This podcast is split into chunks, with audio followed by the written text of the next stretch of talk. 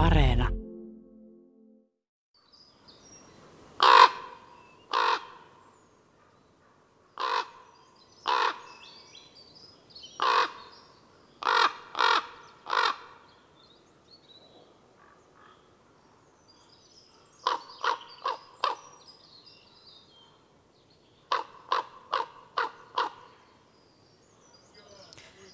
Näin komeasti lähti marraskuinen luontoilta käyntiin. Mites Juha, minkä takia Korpilla? No kyllä korppi sopii tähän vuoden aikaan varsin hyvin. Se on koko Suomen laji. Siihen voi törmätä nykyään melkein missä tahansa, myös taajama-alueilla, mutta sitten metsäretkillä tai pellonlaiden retkillä, suoretkillä ja tähän vuoden aikaan, kun ei nyt ihan hirveästi linnunlaulua tai linnun ääntä luonnossa on, niin korpit kuitenkin ylilentäessään ronkkuu. Ja voi olla, että jonkun retkeilijän päivän pelastaa, äänimaailman pelastaa nimenomaan korpin ronkunta. Niin eikö se ole aika hyvä valinta sitten kuitenkin? Loistavasti sopii tähän marraskuiseen äh, marraskuiseen luontoiltaan tosiaan paikalla kaikki luontoilla asiantuntijat Heidi Kinnunen vastaamassa nisäkäskysymyksiin, Jaakko Kulberi hyönteiskysymykseen, Juha Laaksonen lintukysymyksiin, Ari Saura vastaa kala- ja matelia-kysymyksiä, Henry Väres sitten kasvikysymyksiä. Mites raatilaiset, onko marraskuussa nyt viime päivinä, onko teillä jotain erityisiä luontohavaintoja? Tai mikä marraskuussa on just hienoa? Ari. No mä oon tässä seuraillut näitä rannikkojokien vaellussiikojen kutupuuhia ja näyttää nyt siltä, että jos vertaa johonkin 20 vuoden takaisin asioihin, niin siian kutu on myöhästynyt selkeästi. Että aikaisemmin ne kuti tuossa jo lokakuulla ja nyt näyttää, että vuosi toisensa perään niin kutu alkaa vasta lokakuussa ja nyt näyttää, että tänä vuonna ihan vasta näinä viikkoina tässä lokaku- äh, marraskuun puolivälin paikkeilla. Että tota, jotain erikoista on tapahtunut kuitenkin tässä syksyjen tai talvien tulossa ja aika lauhalta mun mielestä tuolla ulkona näyttää nytkin, kun pyöräilin tänne päin äskettäin. Siis voiko se liittyä veden lämpötilaan? Veden lämpötila. Tietysti se valorytmisyys on ehkä kaloilla tärkeämpi tekijä siinä kudun la- laukasussa, mutta että lämpötila on toinen tärkeä tekijä. Ja tuolla viime viikolla vielä noissa joissa oli vesi semmoista viittä kuuttakin astetta, että parikymmentä vuotta sitten jo paikat oli jäässä tähän aikaan vuodesta marraskuun puolella. No mitä se sitten tarkoittaa mahdollisesti, kun kutu viivästyy? Niin? No ei se nyt välttämättä mitenkään kauhean radikaalia tuommoinen pari viikon myöhästyminen, että sitten kuitenkin tota, ne vedet viilenee, vaikka ne jäätyskään ja se mädin kehitys joka tapauksessa näiden syyskutusten kalojen mädin kehitys pysähtyy sitten talven ajaksi ja sen se saattaa sitten tehdä, että tota, kuoriutuminen, sitten jos kevätkin on aikaisemmassa niin kuin nykyään tuppa olee, niin se kuoriutuminen kuitenkin on suunnilleen normaaliin aikaan, että kun niitä päiväasteita kertyy tietty määrä sille mädille, niin sitten se kuoriutuminen tapahtuu. Mites Henry, kasvimies marraskuisessa luonnossa? No on se nyt aika, sanotaan vähissä tuo kasvivamman ilot, mutta ainahan siellä löytyy katseltavaa, että eihän tässä sinänsä uutta, että marraskuun ei lämmin, että yksivuotiset rikkakasvithan usein kukkii niin pitkälle kuin keli antaa periksi, esimerkiksi kun peltosa on jo on valkea kukkasena tuossa teiden poskella vielä hyvässä iskussa ollut. Eli yksivuotiset rikat kukkii niin pitkälle kuin säät antaa periksi ja jos on lämmintä tammikuuhun asti, niin ne kukkii vielä silloinkin. Mutta vähissähän on on. Mutta tota, alussa tota mainittua korppia, niin sitä mä kyllä kuuntelen joka päivä, kun mä kotona olen. Siinä ne menee liitää, lentää meidän talon yläpuolella ja möykkäävät välillä ja tuntuvat olevan vähän leikkisiä. Mä kattelin tänään kyllä näitä lehtipuiden muotoja, että miten hauskaa se on, kun ne tämmöisenä hämäränä päivänä tänään on tosi hämärää, niin no, tummina no, no sehän on näkyy kyllä ne muodot. Oma harrasteen lajinsa, että jos haluaa oppia puiden hahmotunnistusta, niin nythän se on hyvä aika, kun lehdet ei häiritse niitä. Kaikilla puilla on muotonsa. Entäs Heidi? No ehkä, ehkä sorkkaeläimet askarruttaa jotenkin, ne on ajankohtaisia näin syksyllä, kun on, kun on metsästysaikaa ja sitten toisaalta niin kuin pimeät tillat ja tuntuu siltä, että niitä vilahtelee tuolla liikenteessä ja, ja tiheydet on aika muisia. Mutta toisaalta sitten ehkä, ehkä on katsellut viime aikoina myös niin kuin oravia ja pohtinut tätä kysymystä, mitä, mitä viime aikoina on esiin nostettukin, että oravat on runsastuneet kaupungeissa, mutta metsissä on tämmöistä katoa. Ja mistä ihmeestä se voi, tai missä on niin ne juurisyyt ja voisiko ne, no tätä on pohdiskellut, sanotaan näin. Yhä useampi ihminen asuu kaupungissa ja mielikuva voi olla se, että oravia on paljon, mutta ei suinkaan ehkä. Niin, joo, käpysadot varmasti vaikuttaa ja voi olla, että ilmastonmuutos. Mutta sitten mä oon miettinyt, että jospa tuo kaupungissa lisääntyminen myös niin kuin on tehokasta ja se lisää sit sitä kaupungissa oloa siinä määrin, että, että ne ikään kuin, kun ne eivät ole enää riippuvaisia siitä kuussadosta kaupungissa, niin tota, kaupunkien tiheydet kasvaa. Hyönteismies Jaakko Kulberin marraskuisessa luonnossa, niin mit, mihin olet kiinnittänyt viime aikoina huomiota? No sen verran toi viileys on edistynyt, että viikonloppuna tulee tuo viimeiset perhospyydykset pois Ööröstä ja siellä perhosten lento kuitenkin oli iloisesti jatkunut ja kaiken näköistä oli pyydyksiin mennyt ja, ja sitten kävi vähän katsomassa bunkkereissa, että miten toi talvi, talvehtivilla menee. Ja siellä oli ilahduttuvan paljon nokkosperhosia ja neitoperhosia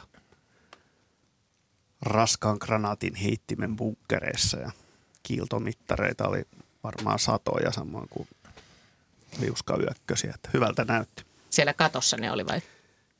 Joo, katossa ja seinillä ja liuskayökköset on aika hassuja. Ne välillä muodostaa semmoisia jonoja, että niistä istuu toinen toistensa päälle ja sitten roikkuu semmoisessa niin letka, letkassa sieltä katosta. Ei, ei läheskään kaikki, mutta jotkut.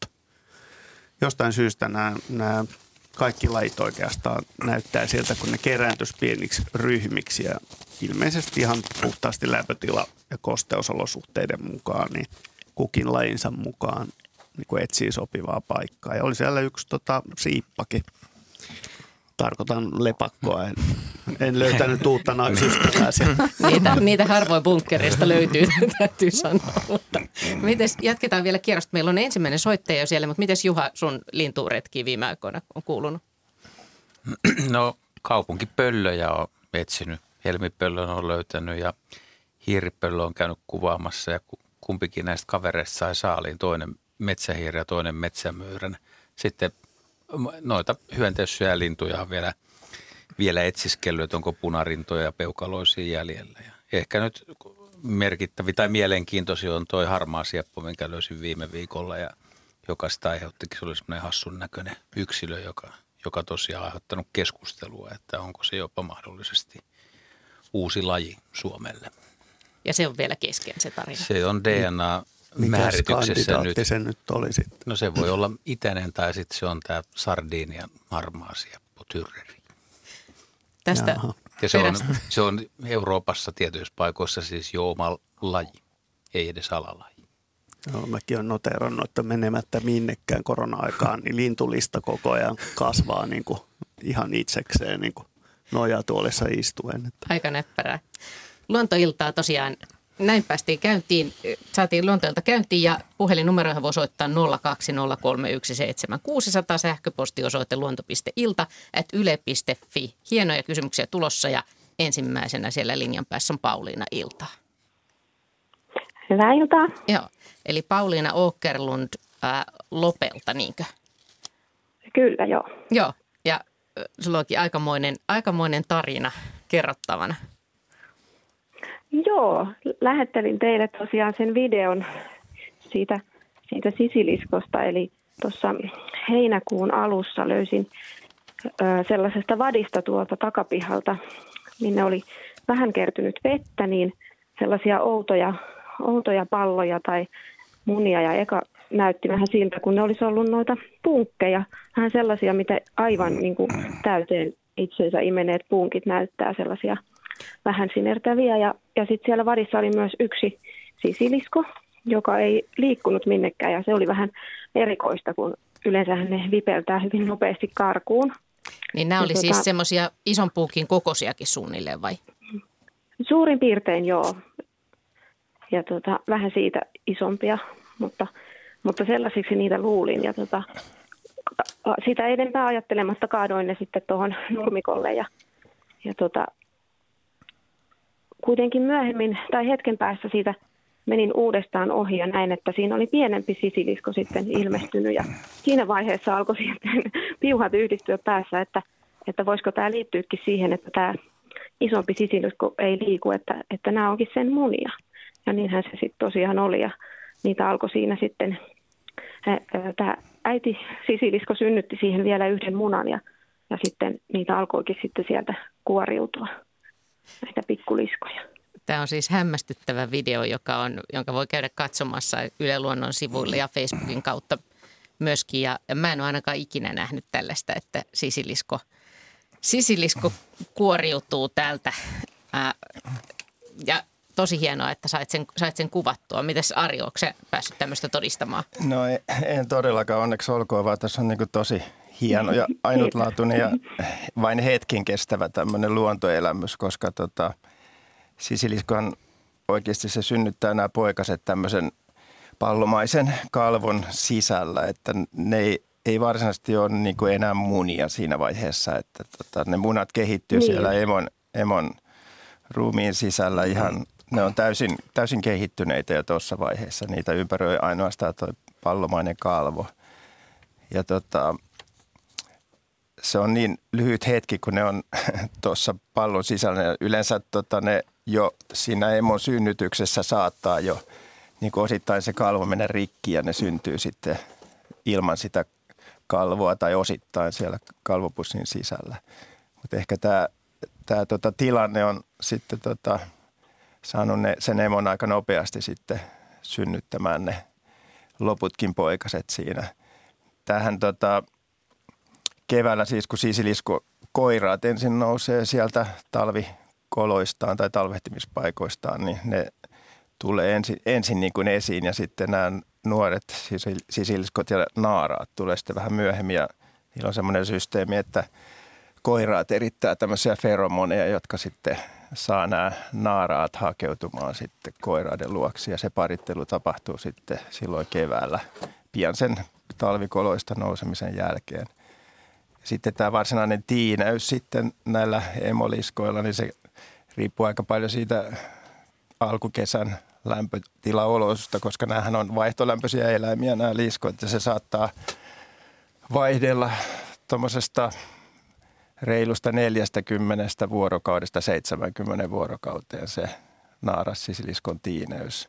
Et sikäli tämä heinäkuun alku niin kuin synnytysajankohtana, niin se on hyvin tyypillinen – niitä tota, kehittyy siellä emon ruumiin sisällä yleensä 5-6 tämmöistä munaa poikatiksi. Usein niistä yksi tai kaksi on sitten elinkelvottomia. Se emo saattaa synnyttää semmoisia kehittämättömiä munia tai kuolleita poikasia sitten siinä joukossa, mutta neljä, viisi poikasta sitten lähtee ne on täysin omaehtoisesti jo suhtautuu elämään, eikä emokaan niistä enää välitä, että ne täysin itsenäisiä, semmoisia kolmen neljän sentin mittaisia pieniä sisiliskoja. Mutta kyllä ne siitä aika nopeasti sitten varttuu, että vuoden päästä ne on jo sitten semmoisia 10-11 senttisiä. Että. Mutta joka tapauksessa täytyy onnitella, että hieno, hienon tapahtuman on kyllä saanut kuvattua. Eikö näitä ollut just semmoinen kuusi vai niinkö, niinkö taisit sanoa? Näitä Joo, muistaakseni oli kuusi ja joo, satuin kyllä oikeaan paikkaan oikealla hetkellä, että, että tota, ja juoksin hakemaan vielä kännykänkin, että sain kuvattua. Että jonkin aikaa tosiaan kesti, että ne kuoriutui, mutta hyvin nopeasti sitten ne oli kaikki kuoriutuneet. Että mun mielestä tästä ei jäänyt yhtään kuoriutumatta, mutta ihan kaikkia en nähnyt. Joo, ihan loistava juttu. ja se, on, se on hauskaa, kun tästä videosta näin. näkee nyt sitten, kun tarkemmin katsoo, niin näkee, kuinka siellä tosiaan tämmöisen ikään kuin puut, puut ja sen näköisen möllyken sisällä, niin, niin sitten on elämää ja sieltä, ne, sieltä yksi kaveri kuoriutuu uuden elämän alkuun. Joo. Tosi hieno, tosi hieno havainto. Miten tota Ari, kuinka laajalle nämä sisiliskot tästä lähtee? Tiedetäänkö sitä? No sen ensimmäisen kesän ne nyt on kohtalaisen paikallisia, että usein saattaa nähdä tämmöisiä lainausmerkissä sisiliskoperheitä. Eihän ne oikeastaan niin perhekuntia muodosta, mutta että tämä emo, joka on synnyttänyt nämä poikaset, niin sitten oleskelee samoilla lämpimillä kivillä sitten loppukesän ja saattaa nähdä niin kuin yhden tai useamman tämmöisiä isompia sisiliskoja ja sitten näitä pieniä siinä vipeltämässä ympärillä.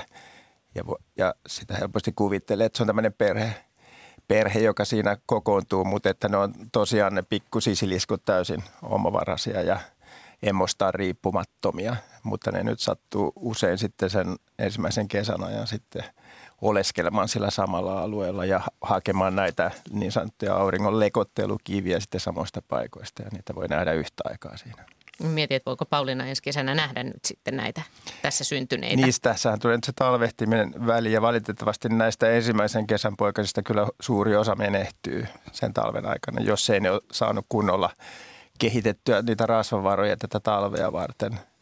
Mutta tuota, kyllä niistä nyt varmaan jokunen on hengissä jo ensi kesänäkin, mutta ne on nyt sitten jo semmoisia, ensi kesänä tosiaan semmoisia vähän toistakymmentä senttisiä, että ei enää näytä semmoisilta pikkuliskoilta siinä mielessä kuin ensimmäisenä kesänä. Joo, kiitokset. Tämä on kyllä tosi, tosi upea video. Kiitos paljon ja, ja Kiitos. muista pitää kännykkä mukana, jos on vastaavanlaisia. No kyllä se on aika lailla tässä kädessä. Hyvin Joo. Luontoiltaa jatketaan ja seuraava soittaja on Kimmo Niininen Lempäälästä iltaa. Iltaa.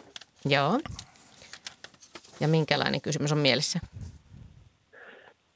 No, mm, mulla on tuossa takaterassilla niin tämmöisiä tyhjiä banaanilaatikoita ollut säilytyksessä ja, ja tota, sitten tuossa huomattu, että niitä noin tota, linnut käy niin kuin nokkimassa lähinnä nyt tuossa tänään viimeksi, niin ne on nyt ollut noita talitiaisia ja, ja niin kuin tavallaan se herätti sitten sitä ihmetystä ja kysymystä, että minkä, minkä takia niitä nyt tähän aikaan vuodesta sitten nokkivat, kun nyt ei varmaan mikään pesärakennus, kun ne on niin kuin menossa, että onko siinä jotain niin kuin ravin, ravinnoksi kelpaavaa siinä, siinä pahvissa vai minkä ihmeen takia ne niitä niin kovin aktiivisesti tuossa nokkii. Ja, ja tota, tosiaan on, on niin kuin havaintoa aikaisemmiltakin vuosilta, että niitä laatikoita on siellä käyty nokkimassa, että mikä siinä on niin kuin se, miksi ne niin tekee, mitä ne siitä niin kuin saa.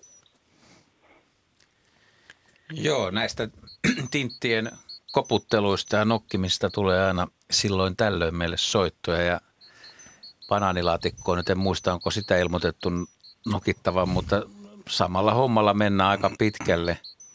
Yksi tiäinen on keksinyt se ja aloittanut, katsonut, mitä tässä nyt oikein on ja vähän naputellut. Siitä kuuluu hauska ääni. Ne on uteliaita ja se voi luulla, että sieltä voisi löytyä jotain, mutta mä en usko, että banaanilaatikoissa pahemmin mitään hyönteisiä tai toukkia kuitenkaan on. Ja naapuri tai kaverit seuraa sitä ja nekin, nekin naputtelee, että se kuuluu yksinkertaisesti tiaisten tapoihin, että ne, ne etsii sillä lailla ravintoa ja vaikka ei, ei, ei niin kuin aina löytäisi tai etsi etsimällä, niin ne on uteliaita ja tutkii ja repii, että se kuuluu siihen käyttäytymispiirteeseen.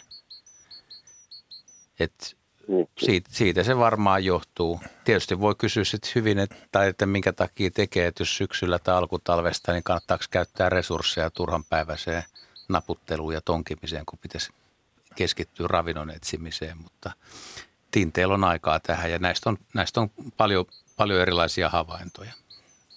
Niin, siinä on siitä matkimisesta kysymys, niin kuin tänäänkin selkeästi. Siinä oli varmaan joku neljä, viisi lintua, kun tuossa päivällä, päivällä sinne menin kattoon, että kun naputus taas kuuluu. Niin.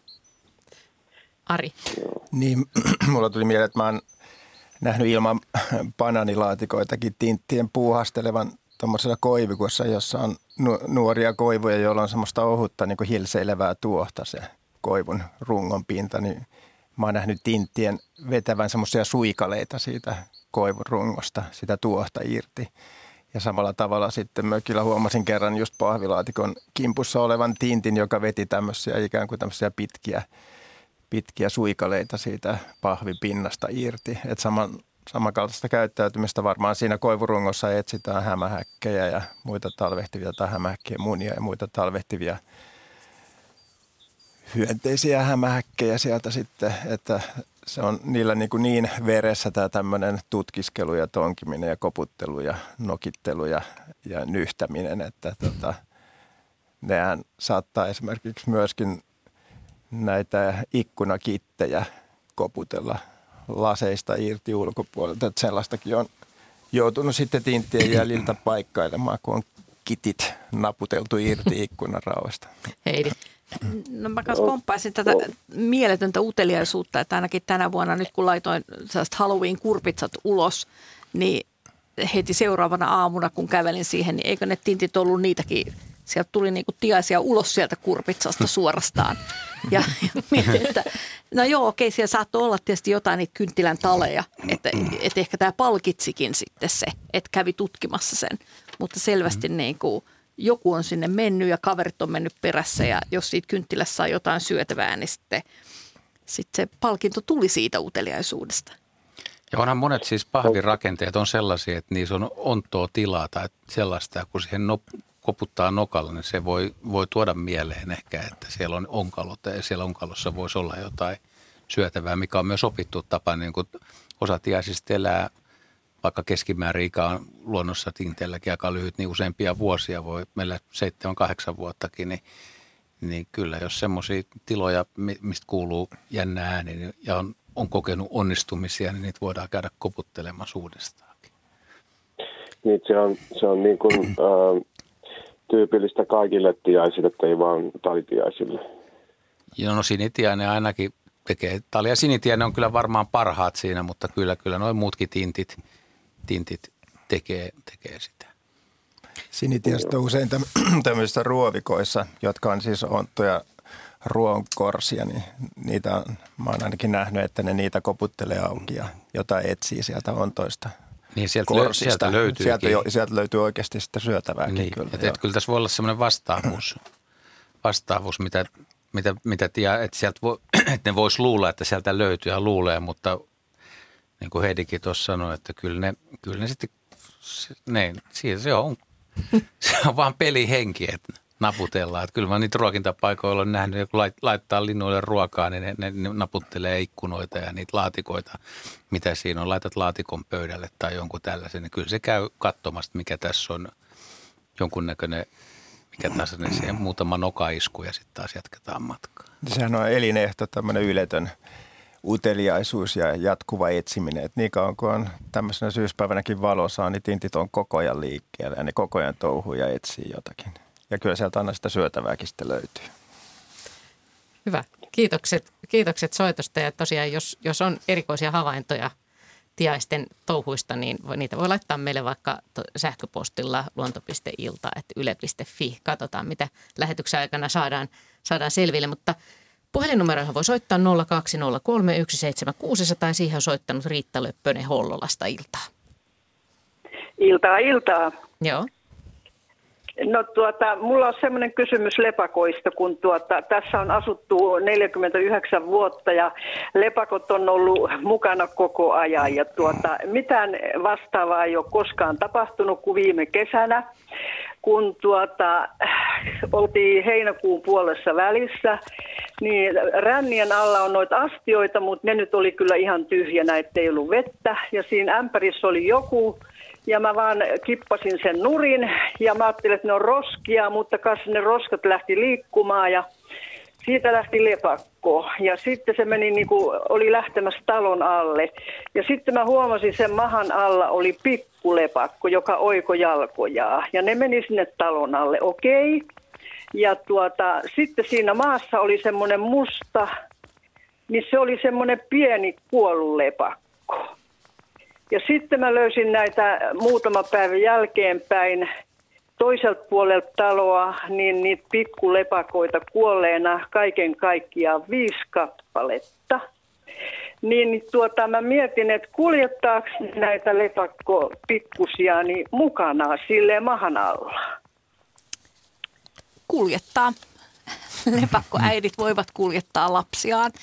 Ja tota, öö, oikeastaan sitä tapahtuu silloin, kun joku ö, kolo tai paikka, tai aika usein tapahtuu silloin, kun joku kolo joutuu häirityksi. Joku paikka, missä ne on ollut päiväpiilossa. ja tota, naaraat voi lähteä kuljettamaan kukin omaansa pois. Että, ja tuolla tavalla se tapahtuu todella, että se poikainen kiinnittyy siihen äitiinsä ja pitää siitä kovasti kiinni.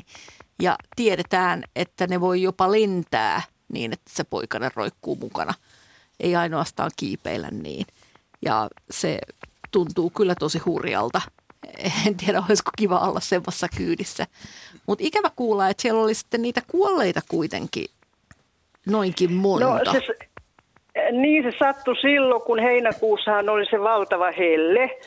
Niin tuota, mä ajattelin, että onko ne sitten pudonnut. No onhan ne täytynyt pudota jollain tapaa, että ne oli kaksi-kolme päivää väliä. Ensin löytyi kaksi ja sitten kaksi ja kaiken kaikkiaan niitä oli viisi. Ja sitten tuossa naapurissa niin hän kertoi, että hän oli löytänyt yhden. Joo niitä kuolleita, että olisiko se nyt se helle sitten tappanut, että tuota, en mä muuta selitystä sille löytynyt, mutta mä ajattelin, tota, kun sä sanoit, että häiriintyy, niin ne on tuolla talon vintillä ollut kaiken aikaa ja se kulkuaukko on tuolla talon toisella puolella. Että, ja tämä on mettän reunassa, että mistä ne nyt sitten olisi häiriintynyt, kun mä nyt täällä on aika hissukseen, kun mä olen yksinään. Mm, no varmaan se häiriö, niin häiriö on voinut olla esimerkiksi joku kärppä tai näätä tai joku sellainen eläin, johon te ette oikeastaan voi vaikuttaa.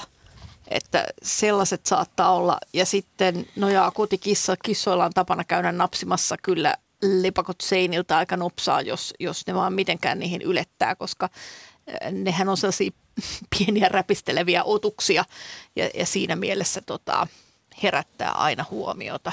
Mutta siis onhan niin mahdollista, että niin lumikko yhtä lailla, joo, kyllä, joka on niin pieni, että se sojahtaa vaikka mistä reistä – että sitä ei... No lumikko on täällä, mä oon nähnyt monta kertaa sen lumikon. Joo, no semmoinen voisi olla yksi selitys, mutta se, että miksi niitä poikasia oli kuollut, öö, niin se onkin vaikeampi vastata. Että onko ne niin. mielettömät helteet vaikuttanut. Lepakot on kyllä aika kestäviä ja yllättävän niin kuin hyvin selviytyy. Tai on käynyt katsomassa sellaisia kolonioita, jossa tota, ollaan jossain kirkon katon – mm, tietämillä. Ja kyllä ne sellaiset tummat, mustat katot, niistä tulee ihan järjettömän kuumia niistä tiloista ja siellä ne tuntuu ihan mukavasti viihtyvän silti.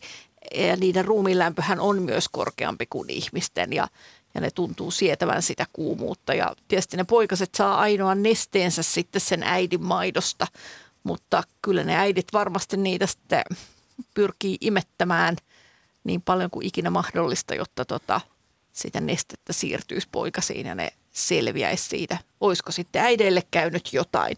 Et sinällään jokaisen lepakon kuolema on aina surullinen, koska, koska se, ne lisääntyvät niin hitaasti, että joka kesä ne saa, kukin naaras voi saada yleensä vain yhden poikasen.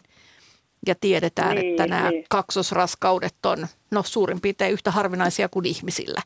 Että, että hitaasti lisääntyvää porukkaa ja jokainen lepakko on sitä myöten arvokas. Ne ei ole mitään samanlaisia elukoita kuin hiiret, jolle tulee paljon poikasia ja, ja ne kansottaa sitten nurkat nopeasti, mutta lepakot ei todellakaan tee tätä. Voiko ne lepakon no, poikaset, tuota... niin, voiko ne lepakon poikaset, kun ne pudotaan jotakin vahingossa sieltä katosta, siis kun ne syntyy, niin kiipeekö ne heti sitten kiinni pitämään jostakin kattorakenteista? Kyllä, ja yleensä ne saa pidettyä kiinni että ei ne, ei ne helposti sieltä tipahtele, mutta tietenkin jos joku häiriötekijä tapahtuu ja ne tipahtaa, mutta silti, silti jos ne kykenee vikisemään, ne voi kiinnittää emonsa huomioon, joka voi tulla niitä hakemaan, jos ne ei ole sellaisessa paikassa, joka olisi sitten niin kuin täysin mahdoton emon siirtyä. Mutta jos ne siellä kattorakenteissa tuota, liikkuu, niin... Niin. Niin. Minkäs verran aikaa ne imettää niitä?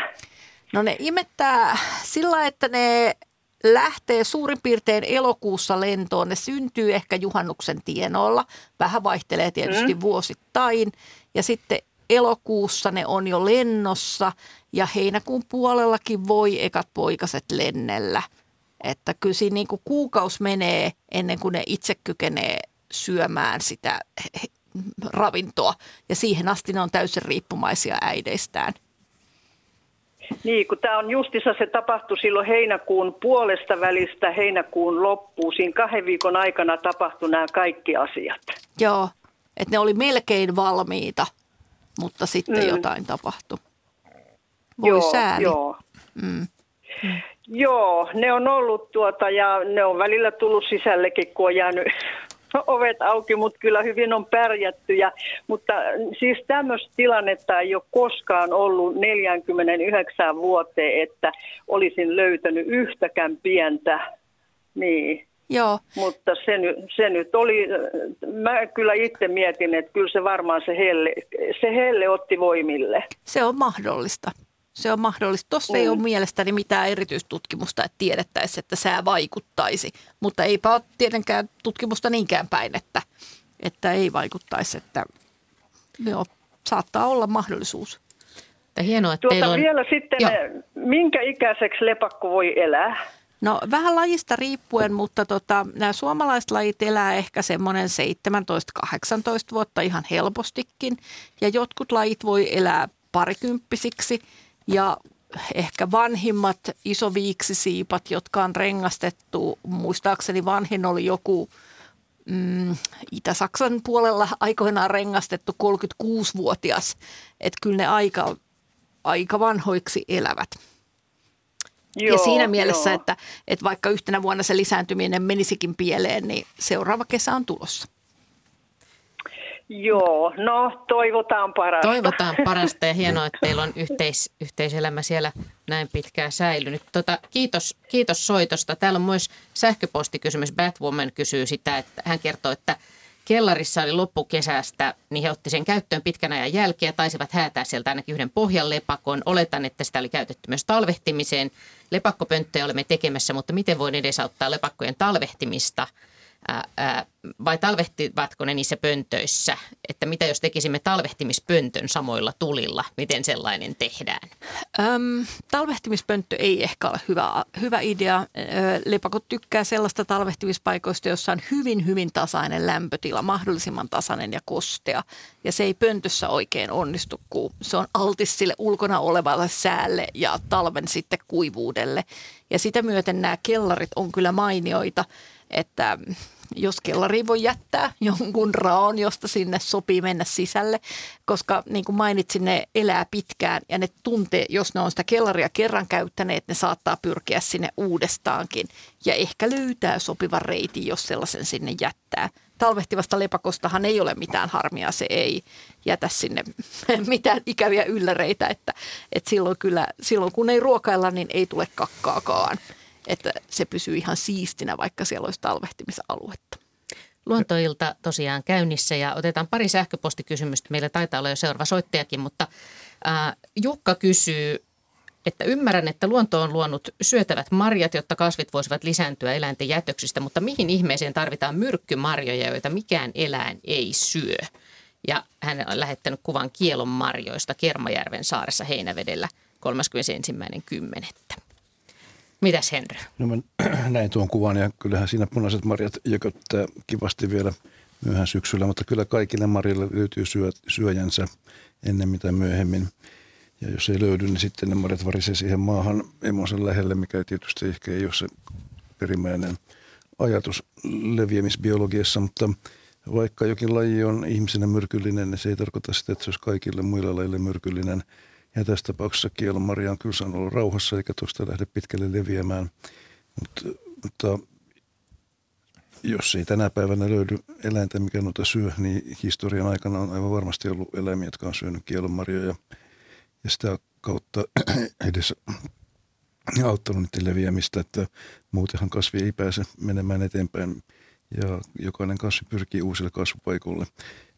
Täällä on näitä mm, nisäkäsiä lintuasiantuntijoita paikalla, niin onko teillä tietoa, mitkä eläimet söisi? Eikö me Juha juteltu niistä marjakuusen marjoista, jotka maistuu ihan mukavasti oraville?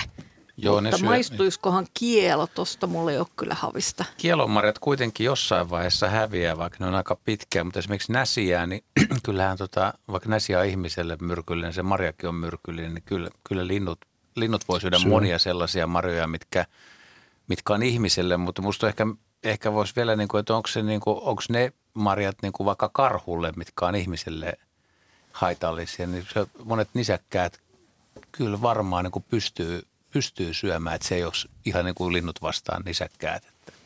Mm, totta. No, näitä havaintoja vaan, että mitä marjoja karhu syö, niin eh, niitä varmasti löytyy ulostekasoista, mutta ei ole varmaan osattu edes etsiä sitten niitä myrkkymarjoja, eikä miettiä tätä tolta kantilta. Pohjimmiltahan kyse on siitä, että eläimellä, joka syö myrkyllisiä marjoja, niin joka on meidän mielestä myrkyllinen, ei välttämättä niiden mielestä myrkyllinen, koska niillä on ensyymejä, jotka pystyy hajottamaan ne myrkkyaineet, joita ihmisen elimistö ei pysty hajottamaan, että se myrkyllisyys on hyvin tämmöinen ihmisnäkökulma näihin asioihin. Että jos mietitään, tämä ei tietenkään kasvi, mutta jos mietitään korvasientä, mikä on ihmiselle myrkyllinen, niin poro syö korvasienen ihan kevyesti ilman minkälaisia ongelmia, koska poro pystyy hajottamaan korvasienen sieltä myrkkyäinen gyrometriinin. Ja on ilman muuta selvää, että löytyy eläimiä, jotka pystyy hajottamaan kielon myrkkyaineet. Ja oravat syö kärpäsiä ihan, ihan sujuvasti, mutta sitä mä oon miettinyt joskus luonnossa, että esimerkiksi sudenmarja, niin kukakohan suden, tai mitkä eläimet syö sudenmarjaa? Tästä on aika vähän mun mielestä tutkimuksia, että olisi eläintieteilijöille tässä taas korkea aika ryhtyä tonkimaan jätöksiä. Eikö heille lintuja ole, koska niin kaikkia näitä marjoja tota, niin tavataan varsin yleisesti saarissa. Ja se nyt mm. viittaa silloin lähinnä. Joo, lähinnä, mä, tota, mä samaa mieltä. Siis, ja uskon, että niin kuin moni lintu et, pystyy. Et, ja, ja se on siinä mielessä ihan järkevääkin, että, että ne myrkylliset on ehkä paremmin levittäytyviä muotoja, siis nisäkkäiden myrkylliset marjat, koska niin linnut hoitaa sen homman paljon paremmin. Ja, sit... ja mistä tiedetään todella vähän on sitten se, että voiko eläimet käyttää sitten jotain näitä, vaikka ne olisi lievästi myrkyllisiä, niin voidaanko niitä käyttää esimerkiksi just loisten häätämiseen tai johonkin sellaiseen.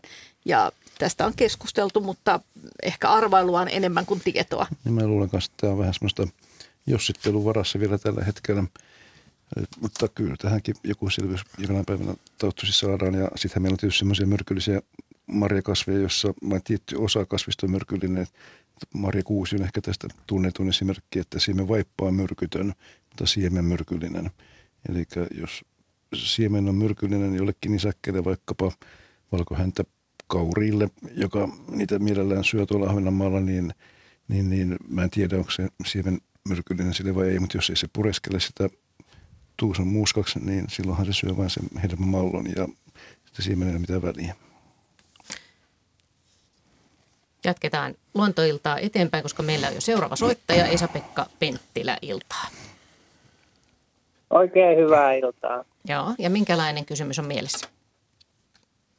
No tota, nämä on tämmöisiä, voisiko sanoa vanhan kansan uskomuksia ehkä, mikä on mietityttänyt. Eli ensimmäinen on semmoinen, että, että tota, jos talossa on hämähäkkejä sisällä, niin ei ole myöskään hometta silloin talossa. Että onko tässä mitään perää? No niin, Jaska asiasta mitään varmasti tietämättä on sitä mieltä, että ei ole. Oho, no niin. Että tota, esimerkiksi niin hämähäkkejä on, on hyvinkin tämmöisissä kosteissa paikoissa rakennuksessa sekä kivisissä että, että vanhoissa hirsitaloissa ja, ja tota, yhtä lailla kuivissa paikoissa. Ja, ja siinä ehkä enemmän sitten, että kuka mistäkin pitää näistä hämähäkeistä, että toiset lait pitää enemmän kuivasta ja toiset, toisille se kosteus on, on niin kuin, tai oikeastaan se kosteus yleensä tarkoittaa sitä, että mitä tuossa lepakoiden suhteen niin puhuttiin, niin osa meidän hämähäkkilajeista on preferoitunut tämmöiseen viileään ympäristöön, tasaiseen lämpötilaan, jossa ne ovat sitten kilpailukykyisiä ja usein aktiivisia talven yli. Ja, ja siellä tietysti muodostuu myös homeita, jos jotain homehtua on. Että, että se, se on oikeastaan niin kuin semmoinen, niin kuin, ei voisi vähempää kiinnostaa hämähäkkejä. Tietysti ne voi saada, niin kuin, voi tietysti ehkä mahdollisesti saada jonkun hirvittävän vaarallisen homepölykeuhko, jos ne viettää useita kymmeniä vuosia samassa paikassa, mutta toisaalta ei elä niin vanhoiksi. Niin, Eikä niillä ole toisaalta niitä keuhkoja.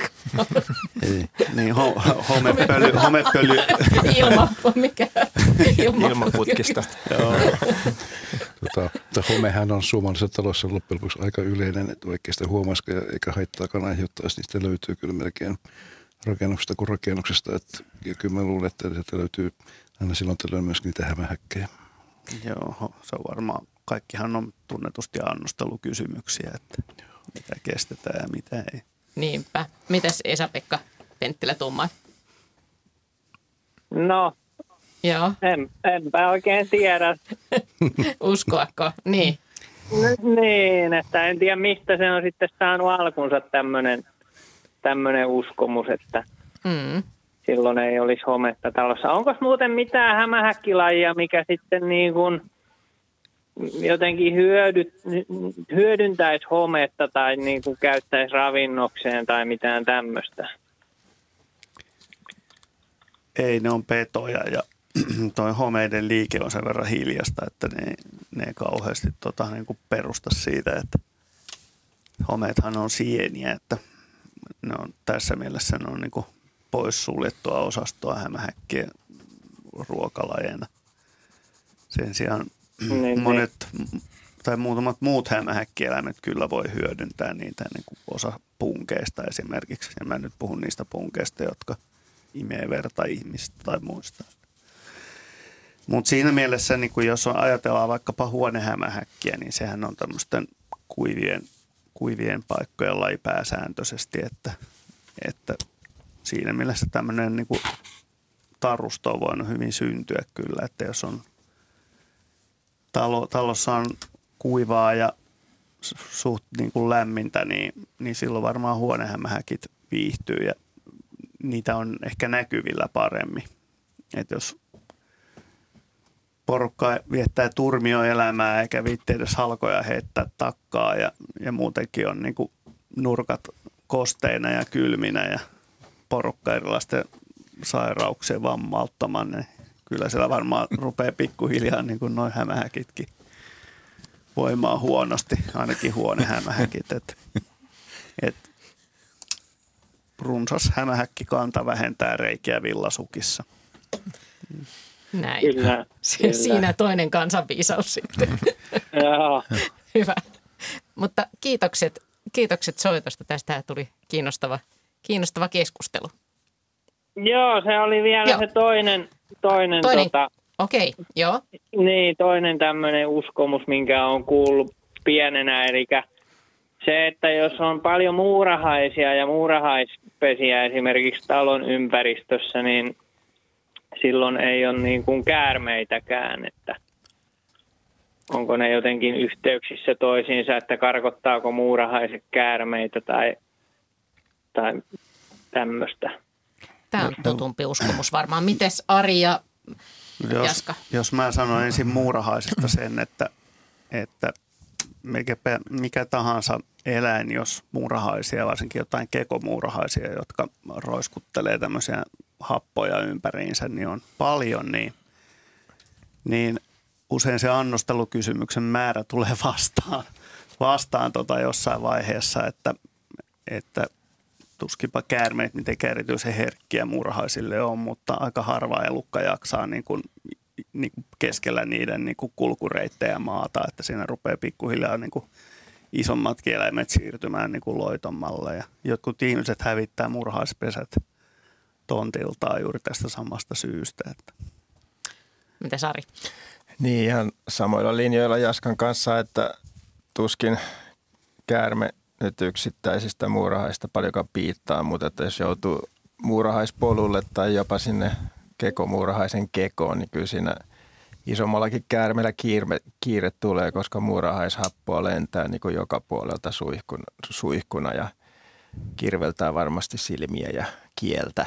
Että ei varmaan kovin mieluisaa ole käärmeiden semmoisessa paikassa oleskella. Mutta en mä nyt usko, että ne, et, että ne nyt välttää nimenomaan semmoisia alueita, jossa on jossa olisi muurahaisia. Kyllä ne ehkä niitä pesiä ja näitä polkuja voi vältellä, mutta että kyllä sieltä löytyy sitten tämmöisiä rauhallisempiakin alueita. Ei ne muurahaiset nyt ihan joka paikassa kuitenkaan oleskele. Aika paljonhan ne käyttää tiettyjä reittejä ja, ja siinä keon läheisyydessä varsinkin on suuria tihentymiä sitten näitä Joo, ja tämä, tämä varmaan kans niinku kansan, kansan uskomuksiin sitten auttaa tämä, että kun ihmiset ne tietenkin menee päivällä siihen murhaispesän lähettyville ja ne on usein aika karuilla paikoilla nämä kekomurhaisten mestat ja, ja siinä ei ole sillä tavalla välttämättä kauheasti kasvillisuutta, jossa nämä käärmeet piilottelisi, joten ne kyllä häipyy päiväksi jonnekin muualle, koska tämä on vaarallinen tämmöinen avoin paikka niille. Kiirihaukka lentää ohi, niin sillä on ateria mukanaan, kun se poistuu paikalta. Että. Mutta sitten taas niin saattaa olla siinä aamu kuudelta ottamassa niin kuin sontsaa kunnolla ja sitten kun ihmiset herää ahkeruuttaa jossain vaiheessa, niin, niin se on jo häipynyt tiehensä niin kuin lämpötilat saatua. Ja. Kiitokset. Nyt meillä tulee merisään vuoro seuraavaksi, mutta kiitos Esa-Pekka Penttilä näistä, näistä kysymyksistä. Tässä on loistava aika käydä läpi vähän näitä sähköpostikysymyksiä. Eli Seppo Kuopiosta kysyy, että viime jaksossa oli puhetta rantakäärmeistä ja sen käyttäytymisestä ihmisen läheisyydessä. Voiko rantakäärmet tai käärmeet yleensä tottua ihmisen läheisyyteen eli kesyyntyä? Mitä Sari sanot? Kyllä, kyllä nekin voi jossain, mä en mä sanoisi kesi, kesyyntyä, mutta tottua tämmöiseen niin kuin harmittomaan toiseen luontokappaleeseen, joka ei aiheuta mitään uhkaa eikä, eikä häiriötä sinänsä. Esimerkiksi tämmöinen rannalla aurinkoa ottava ihmisolento, niin saattaa olla aika harmiton rantakäärmeelle ja jos se kokemus sillä toistuu, että siitä ei ole mitään haittaa eikä ikävyyksiä seuraa, niin varmaan aika luottavaisesti saattaa sitten alkaa käyttäytyä tämmöistä ihmistä kohtaan. Mulla on ainakin sellainen kokemus, että ne voi olla aika uteliaita, kun Luoksäärin saarella on kattonut, että Joo, saattaa kyllä. pelästyä pois ja Joo. hetken kuluttua tulee taas Kyllä, kurkkaamaan. kyllä joo, joo, ne saattaa sukeltaa vedessä ollessa ja sitten tulla kuitenkin niin kurkkaamaan katsomaan, että mikä se oli, joka aiheutti sen häiriön. Että kyllä uteliaisuus niidenkin, niilläkin on niin kuin eduksi. Eläimet yleensäkin, jos ne on uteliaita, niin ne selviää paremmin elämästä. Mutta ihmisen on kyllä vaarasta tottua käärmeen, koska se seuraava ihminen ei välttämättä Sepä se. Sepä se. No sitten vielä Sekin on tottunut, mutta eri tavalla. Eeva kysyy. Minulla on vähän hassu kysymys, mutta kun mieltäni askarruttaa, olen aika usein nähnyt ulkona kovakuoriaisia ytököitä selällään. Aina niillä jalat sätkii ilmassa. Minä sitten käännän ne oikeinpäin ja yleensä ne tyytyväisenä jatkavatkin matkaa, mutta toiset vaan pyörähtää uudelleen selälleen, eivätkä lähde minnekään. Eli otaksun, että ne ovat elämänsä loppumetreillä. Olen miettinyt, onko tämä selälleen kääntyminen ja jalkojen sätkintä luonnon oma konsti kertoa saalistajille, että nyt on aika tulla minut syömään. Ei.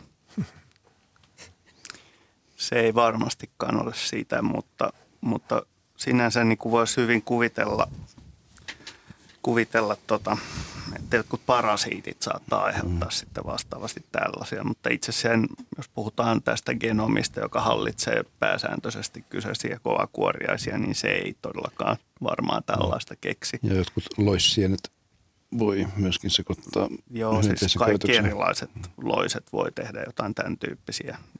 Lisäksi, lisäksi tämmöisiä niin kuin itsarimeininkiä on havaittavissa myös perhostoukilla.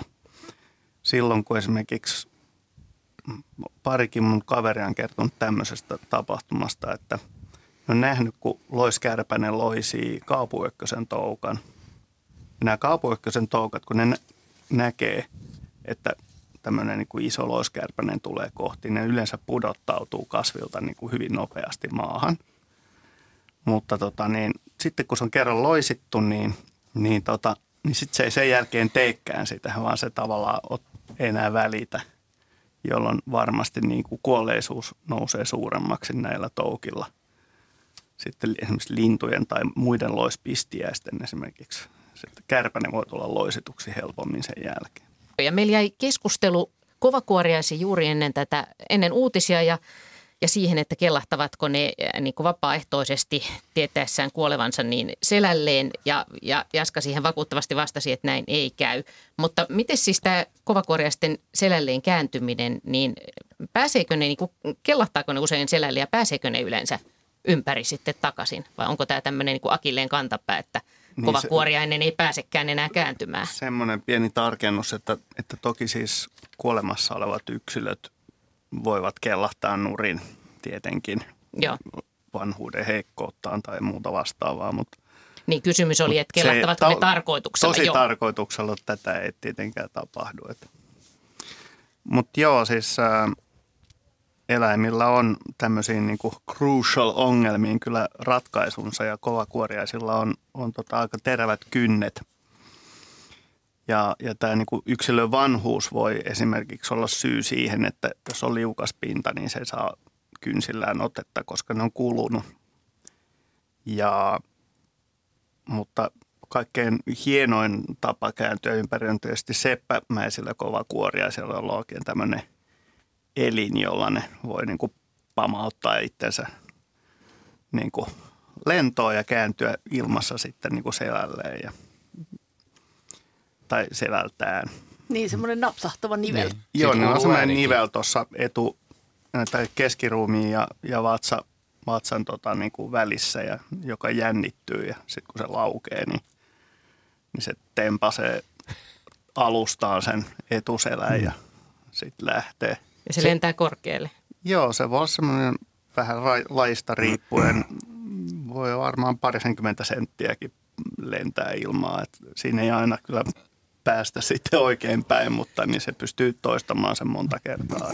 Semmoinen olisi muuten hyvä tämmöisinä sateisina pimeänä aamuna, ihan niin kuin itse kullakin Niin, tavalla. on. Ylimääräinen, ylimääräinen semmoinen vähän niin kuin liikkuvampi nivel tuossa hartioiden alapuolella lapaluille. Ja, ja pläjäys kattoo. No ei tarvitse niin korkealle, mutta silleen, Tuntuu vähän- siltä, vähän että aamulla pystyy nousemaan, niin voi Niin. aina pamauttaa itse Niin. sängystä. Käytätkö se muuten myöskin puolustuksesta? Mä oon ainakin huomannut, kun joskus Joo, ottaa kyllä. seppakuoria sen sormien väliin, niin sitten se rupeaa naksuttaa siellä. Että voisi linnun nokassakin tehdä kyllä varmaan samaa Varmasti joo, ja varmasti lentääkin. Että, Joo. että se voi olla, olla niin kuin hyvinkin se yksi, yksi Lähtee- mahdollinen syy siihen. Lähtee että tämmöinen- siepon nokasta aika hereesti sitten semmoisen. Semmoinen. hämmästyttäviä Joo. kavereita. Mutta, mutta siis vielä, että jos se kovakuoriainen, joku kovakuoriainen kellahtaa, joka ei ole seppä, niin, tota, niin onko sillä joku keino niin kuin keikutella itseään tai jotain semmoista, niin kuin, että miten se Käy- pääsee? Käyttää ihan normaalia venyt huolimatta ulkoisesta tukirangasta, joka vähän rajaa liikkeitä. Niin niillä on tosiaan, monilla lailla on isot jalat ja luonnossahan yleensä on kaikenlaista rojua ympärillä. Että Mut mä, jotkut lajit esimerkiksi ää, avaa peitin siipensä ja silloin ne kääntyy se niin kuin, vähän niin kuin nurin niskoin pystyyn sitten tai saa sitten ta- jaloillaan. Jos on nämä kynnet, niin saa sitten otteen maastosta ja pääsee niin kuin Ja kyllä mä olen joskus, olen joskus seurannut tuommoista kovakuorista, niin kyllä se aika nopeasti sieltä kääntyy omia, omia aikoja ylöspäin. Ja tämmöisen kovakuorisen jos kiinnittää helpommin myöskin huomiota, joka on väärinpäin. Nämä, jotka siellä vipeltää täysin tavallisesti, niin ne ei ehkä rekisteröidy samalla lailla. kyllä pikkupoikana niin kulta- tai kuparikuorea, sellakumpi laji se nyt onkaan, niin kyllä me aika monta kertaa kokeiltiin sitä, että miten se väännettiin, käännettiin se selälleen. Ja jos on ihan tasainen, niin kyllä se vähän pungersi sieltä, mutta Niillä on ollut aikaa. Joo, se, Joo. Eli se kun tutkijoiden tätä ominaisuutta ihmettelee lasipöydällä tai jollain muulla kaukaa luontoa muistuttavalla habitaatilla, niin ymmärrettävää, että se kestää jonkun aikaa, mutta tosiaan niin kuin normaali kröpelöisessä suomalaismaastossa, niin missä nyt joutuisi ongelmiin, niin ehkä jollain hietikolla. Ja Joo, niin. Aikaa on ollut kehittää hyviä systeemeitä. hietikkohan voi olla aika paha itse asiassa. Se on, kun se, Itse se saattaa, niin, sä et saa ote, jos on hienoa hiekkaa, niin, Niin. Niin. kovakuorinen mm. yrittää niin kuin jalalla saada otetta, niin sehän vaan niin. liukuu alta pois. Joo, mä luulen, että se on vaikeimpia ympäristöjä niille itse asiassa. Mutta toisaalta hiekalla elävillä joillain lajeillahan niillähän on tämmöisiä suoranaisia kauhoja, joilla ne voi kauhua hiekkaa.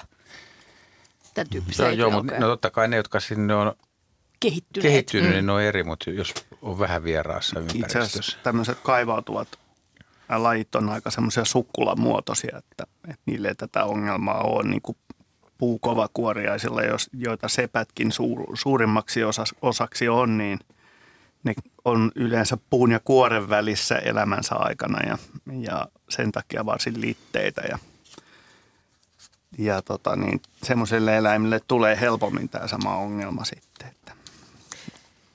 Hyvä. Luontoiltaa jatketaan eteenpäin. Puhelinnumero 0203 17600 ja siihen on soittanut Jorma Ruusted iltaa. Iltaa. Joo. No. Ja minkälainen Mä kysymys? kysyisin Joo. just sitä, että mä otin viime kerralla luontoiltaa, mutta en päässyt läpi, niin tostako on jo noita pihlajanmarjoissa näkynyt noita räkättiä eikä noita punakylkirastaita. Joitakin pieniä parvia on ollut, mutta näkyy, että pihlajissa on paljon. Noissa pienissä vesoissakin on aika paljon noita marjoja. Että osa on jo varmaan tippunut maahankin joko.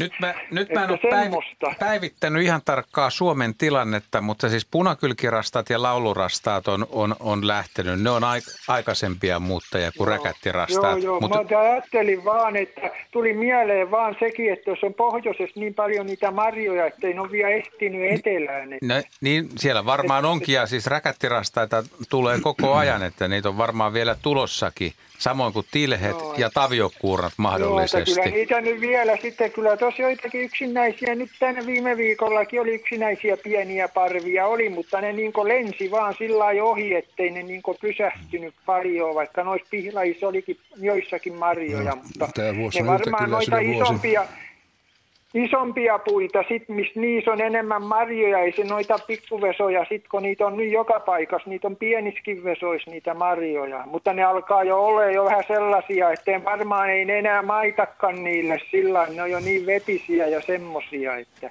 en Mitä- mä tiedä, luulisin, nyt- luulisin nyt ainakin, että ne on semmoista. Mitäs Henry sanoo tähän vetisyyteen ja pihlajan marjatilanteeseen? No kyllä siinä ravintoa kuitenkin on, mutta tänä vuonna on niin paljon pihlaja marjaa, että linnulla on varaa valita. Juu, sitä mä just tässä sitä mä just tässä ajattelin, että niitä on niin paljon joka puolella, että ei, no, ei ne pysty niitä kaikkia syömäänkään. Ei pysty, oikein ajateltu. Joo, ja Juu, tässä juu, on semmoinen juu, ja- asia vielä, että, että tota, meillä, on, meillä on näin talvisin rakkaan itäisen naapurimaamme kanssa monenlaisia yhteisiä asioita. Ja niin on myös räkättirastaskannat, että usein ne suuret rastasparvet, joita Suomeen, Suomessa nähdään, niin ne on usein niin kuin Venäjältä saapuneita. Ja räkättirastas on hyvin yleinen Joo, yleensä- tämmöinen pohjoinen yleensä lintulaji.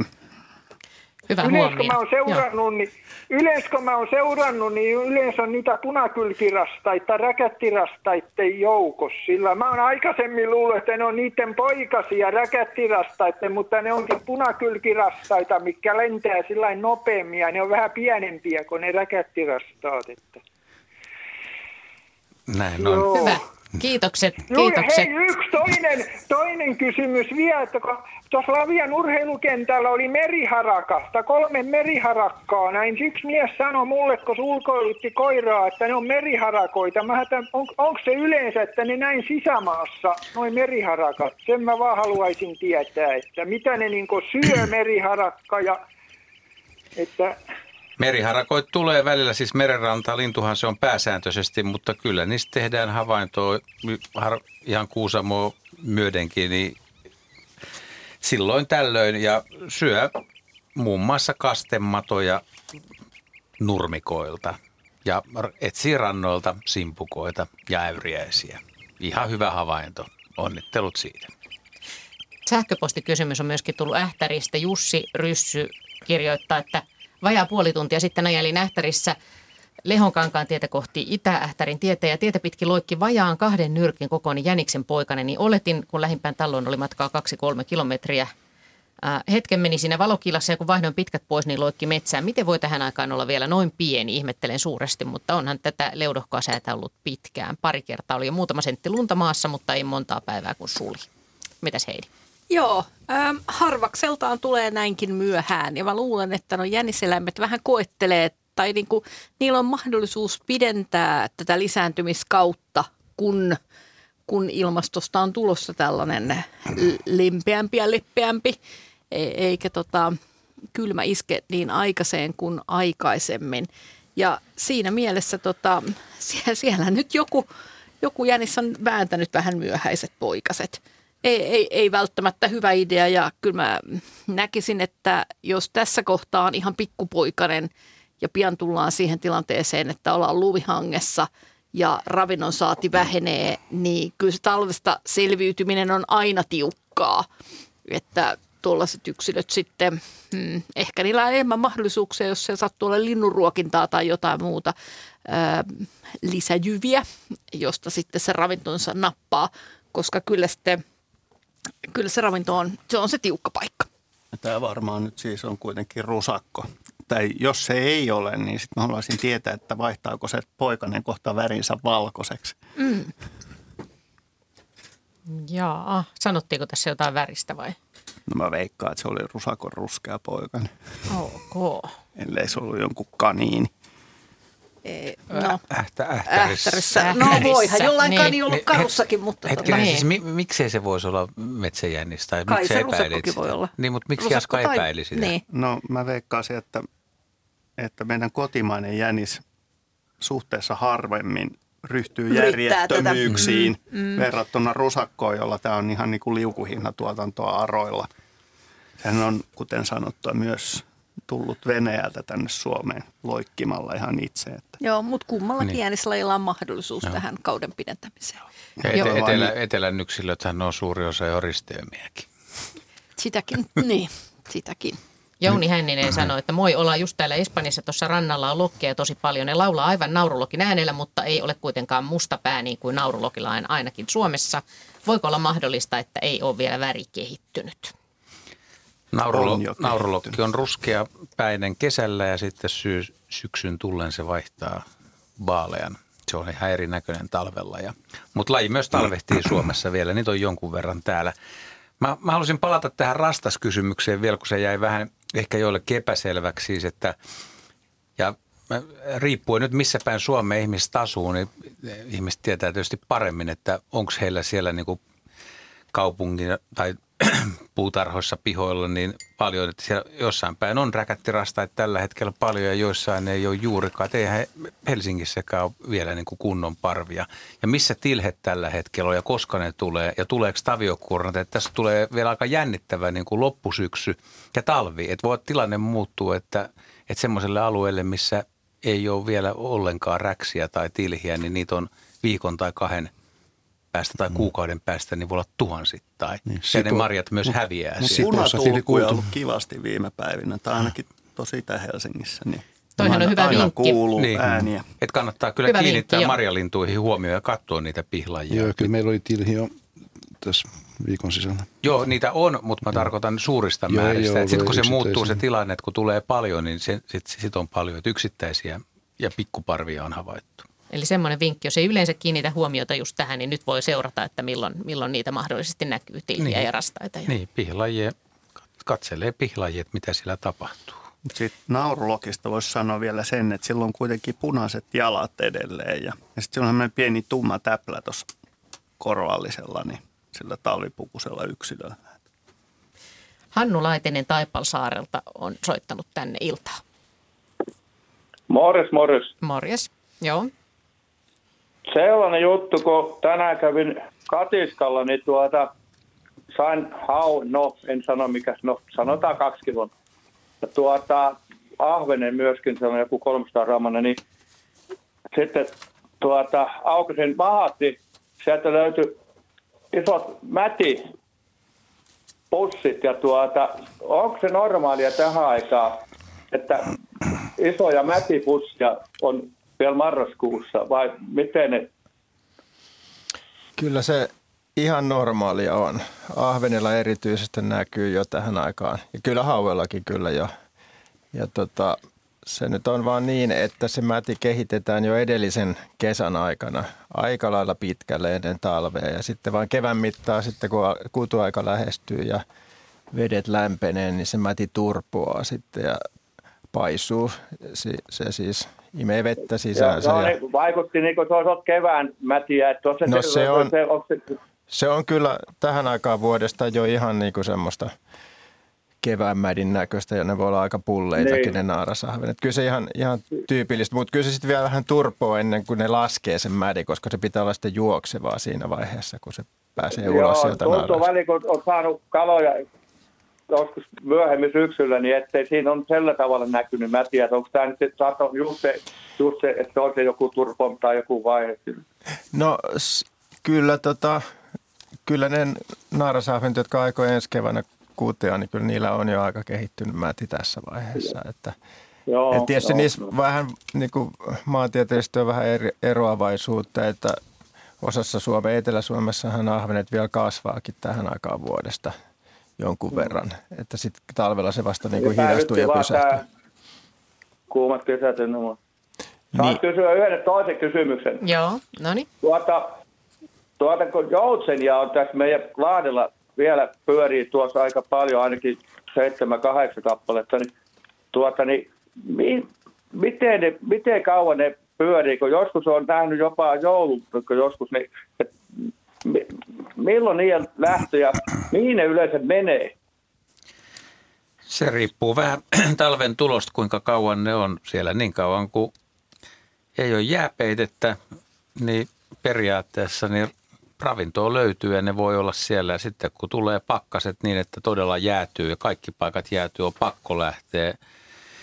Ja joutsenet tulee vaan niin kuin etelämmäksi ja lännemmäksi, riippuen mistä päin Suomea ne on, on, on liikkeellä perämereltä tai sitten itäiseltä Suomenlahdelta. Ja, Mihin ja, ne muuten muuttaa? No niiden ei tarvitse muuttaa, niin, muuttaa niin kuin, että jos ne lähtee, niin ne ei välttämättä lähde niin kuin vanhaan aikaan ajateltiin, että pitää muuttaa, muuttaa Keski-Eurooppaa tai pitkälle, vaan ne voi seurata jäärajaa tai missä on muita joutsenia talvehtimassa. Aikoinaan esimerkiksi Hankoniemelle kerääntyi paljon laulujoutsenia, mutta niitä voi jäädä, jäädä, jäädä niin kuin muihinkin paikkoihin. Ja sit taas Mitä niin kuin, ne syö sitten? No ne syö sitä, mitä, mitä sieltä löytyy sieltä tota, vesistöstä. Pieniä, pieniä tota, vesihyönteisiä muun muassa. Eikö ne aika paljon kasvis, Ja kasveja. kasvissyöjiä? Vesikasveja, Siis vitoja niin. ja ärviöitä on paljon vielä ja ennen kuin ne lahoaa sitten kevään myötä, niin aika paljon syö kasvisravintoa kyllä Kyllä, joo. Joo, no joo, Noniin. kiitoksia, kiitoksia. Kiitoksia. Mahtavat kiitoksia. Moi moi. Moi Moi. moi. moi.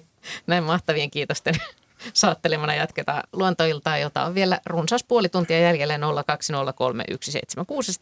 ja sähköpostiosoite on luonto.ilta.yle.fi ja kuvalliset kysymykset ne löytyvät osoitteesta yle.fi kautta luonto. Ja nyt onkin loistava hetki tässä kohdassa käydä läpi näitä kuvallisia kysymyksiä. Heikki on lähettänyt tämmöisen kuvan näin napapiirin korkeudella Ruotsin puolella noin 170 senttiä korkean kuusen, jossa oli käpyjä. Ympärillä oli paljon samankokoisia kuusia, joissa oli samankokoiset vuosikasvut, mutta käpyjä oli vain tässä yhdessä puussa.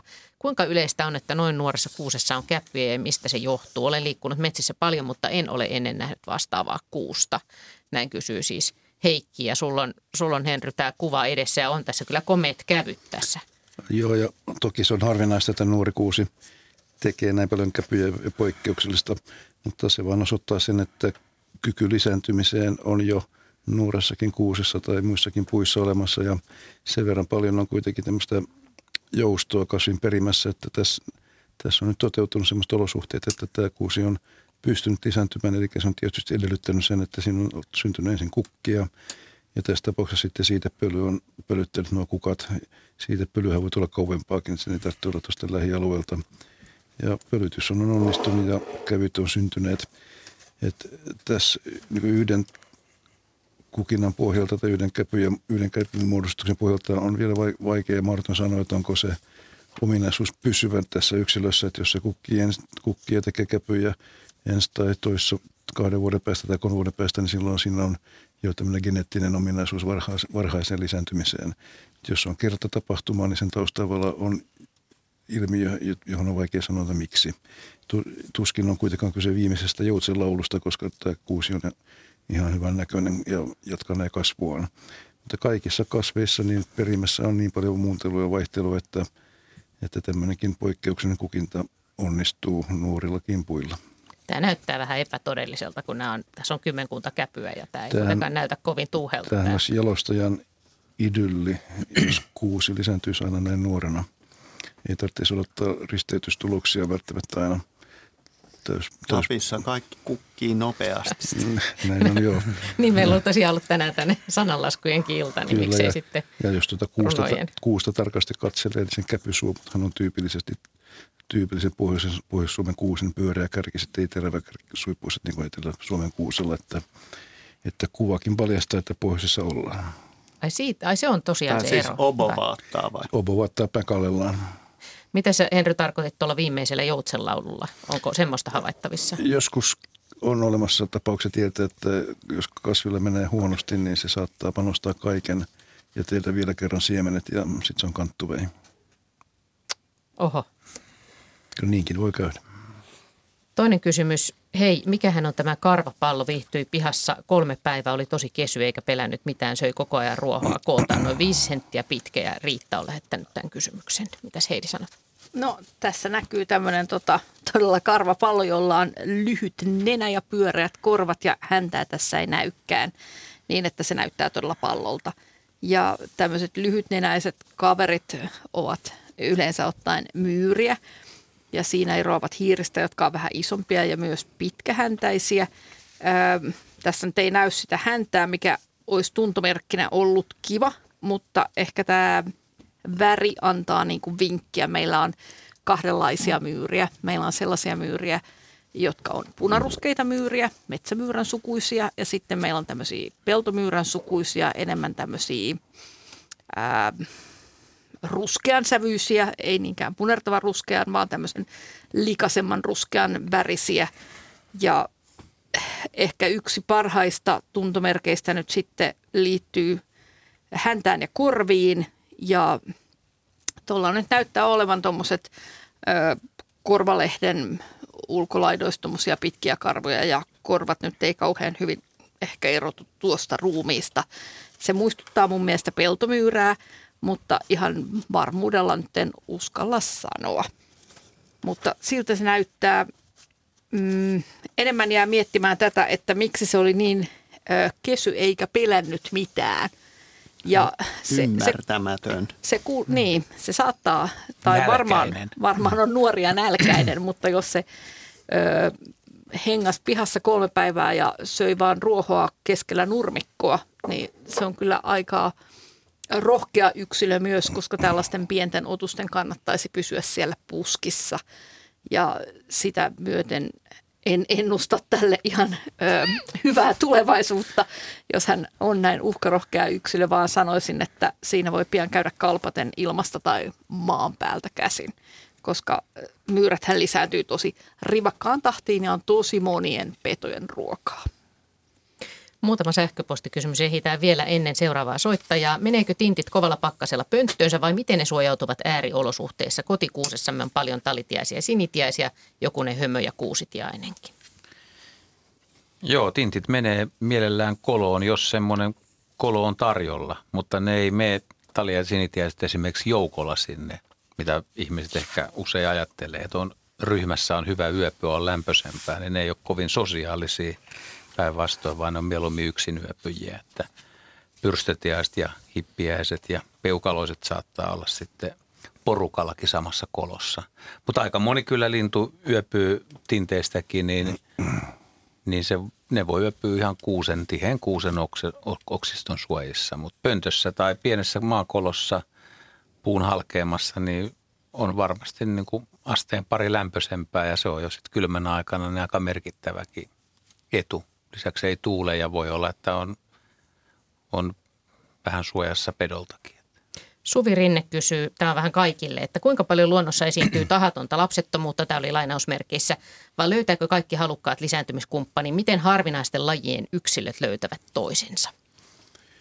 Kasvikunnassa, niin jos laji on oikeasti harvinainen ja etäisyys lähimpään naapurikasviin on pitkä, niin todennäköisesti suvullinen lisääntyminen ristipyrityksen kautta on äärimmäisen epätodennäköinen ja tämänpä tähden monet kasvit pystyykin pölyttämään itse itsensä, eli siemeniä voi kyllä syntyä, mutta muuntelua kertyy vähemmän.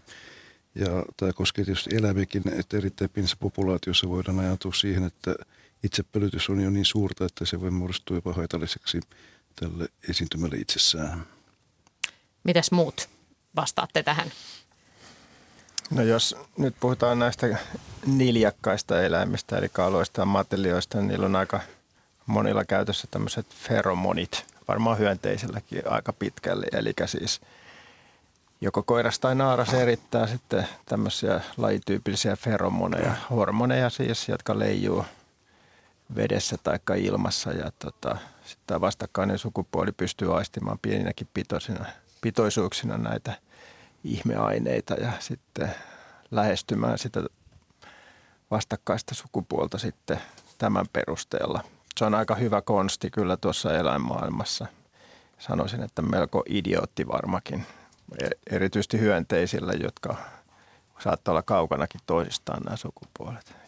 Joo, hyönteisillä tämä menee kyllä juurikin näin, että naaras erittää feromoneja ja koirat pystyy haistamaan ne hyvinkin pitkältä, riippuu vähän laista ja useimmilla hyönteisillä tämä menee näin. Sitten osalla on myös tämmöinen parveilukulttuuri, että esimerkiksi jos saadaan surviaissääskiä, niin en tiedä, että onko siinä paljon feromoneilla enää asiaa, että koiralla on paraboloidiset tuntosarvet, ne, jotka on erikoistunut kuulemaan juuri sen lain naaran lentoäänen ja jos tarkkailee tämmöisiä parvia, siellä on sellaisia ihmeellisiä nyrkiniskuja sisällä siinä massassa, niin se tarkoittaa, että oikean lajin naaras on lentänyt sieltä suunnasta ja koirat on tehnyt syöksyiskun siihen kohti sen siivistä lähtevää ääntä. Niin, ei vain hajut, vaan myöskin tosiaan äänet. Ja äänet. Sit, kyllähän, mikä linnuilla tietenkin on se, se ratkaisu. Olennainen, mutta kyllä tuli mieleen, kun mä tein kiltomadoista ohjelmaa, myöskin valo voi houkuttaa joskus. Toki joo mä vähän veikkaan, että, että noilla saattaa, en tiedä, mutta en ihmettelisi vaikka, vaikka myös noilla lampyriideillä, eli, eli sillä ryhmällä, jossa on noin kova kuoria, niin ne saattaa olla silti feromonia, jotka tuo koiraat näköetäisyydelle niin sanotusti. Että. Mutta tosiaan niin kuin varsinkin ulkomailla niin on todella monipuolinen se maailma ja kaikki huijarit päälle vielä niin kuin näissä.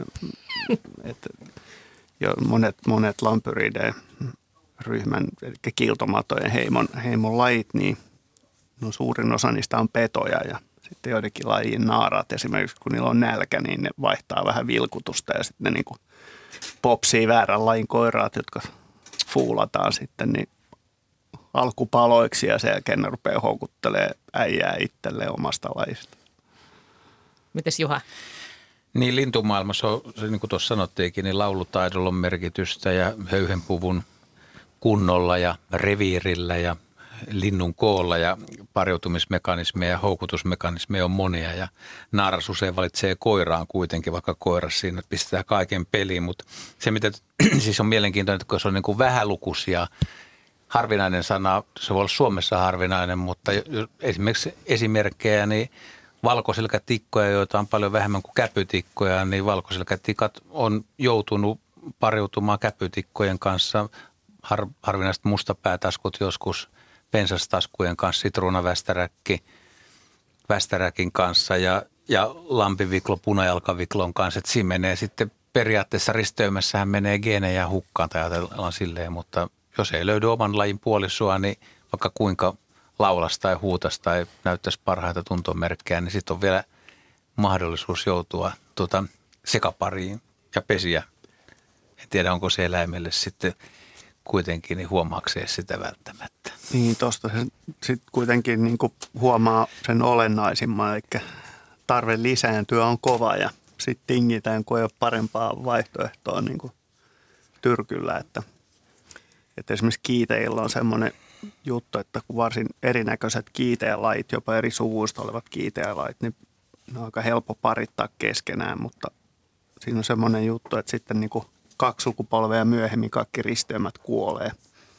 Eli se näyttää siltä, kun kaikki menisi sekaisin, mutta ei se sitten menekään. Että siellä on niin ikävä tämmöinen letaali takaisin kytkentä tähän hommaan. Ja Hämmäs, tota, hämmästyttäviä Mutta siis tie, tietääkö, kiitettää, tietääkö esimerkiksi lintu, joka pesii toisen lajin kanssa välttämättä, se, se ei ole löytänyt sitä oman, oman lajin puolisoa, niin tietääkö se kuitenkaan, että tämä, nyt ei ole mun ja mä määrätietoisesti pesin tämän kanssa vai, vai mitä siinä tapahtuu? Niin, tämä on se monitahoinen juttu, koska jos ajatellaan lintuja, niin itse asiassa monet tota niin, näistä risteymäpariskunnista, niin, niin ne on itse asiassa aika älykkäitä niin kuin tietyssä mielessä otuksia. Siis niin kuin vaikkapa joku hanhi, niin okei, monet pitää hanhi ehkä tyhminä, mutta, mutta ne ei kyllä kaikilla mittareilla ole kovin tyhmiä otuksia.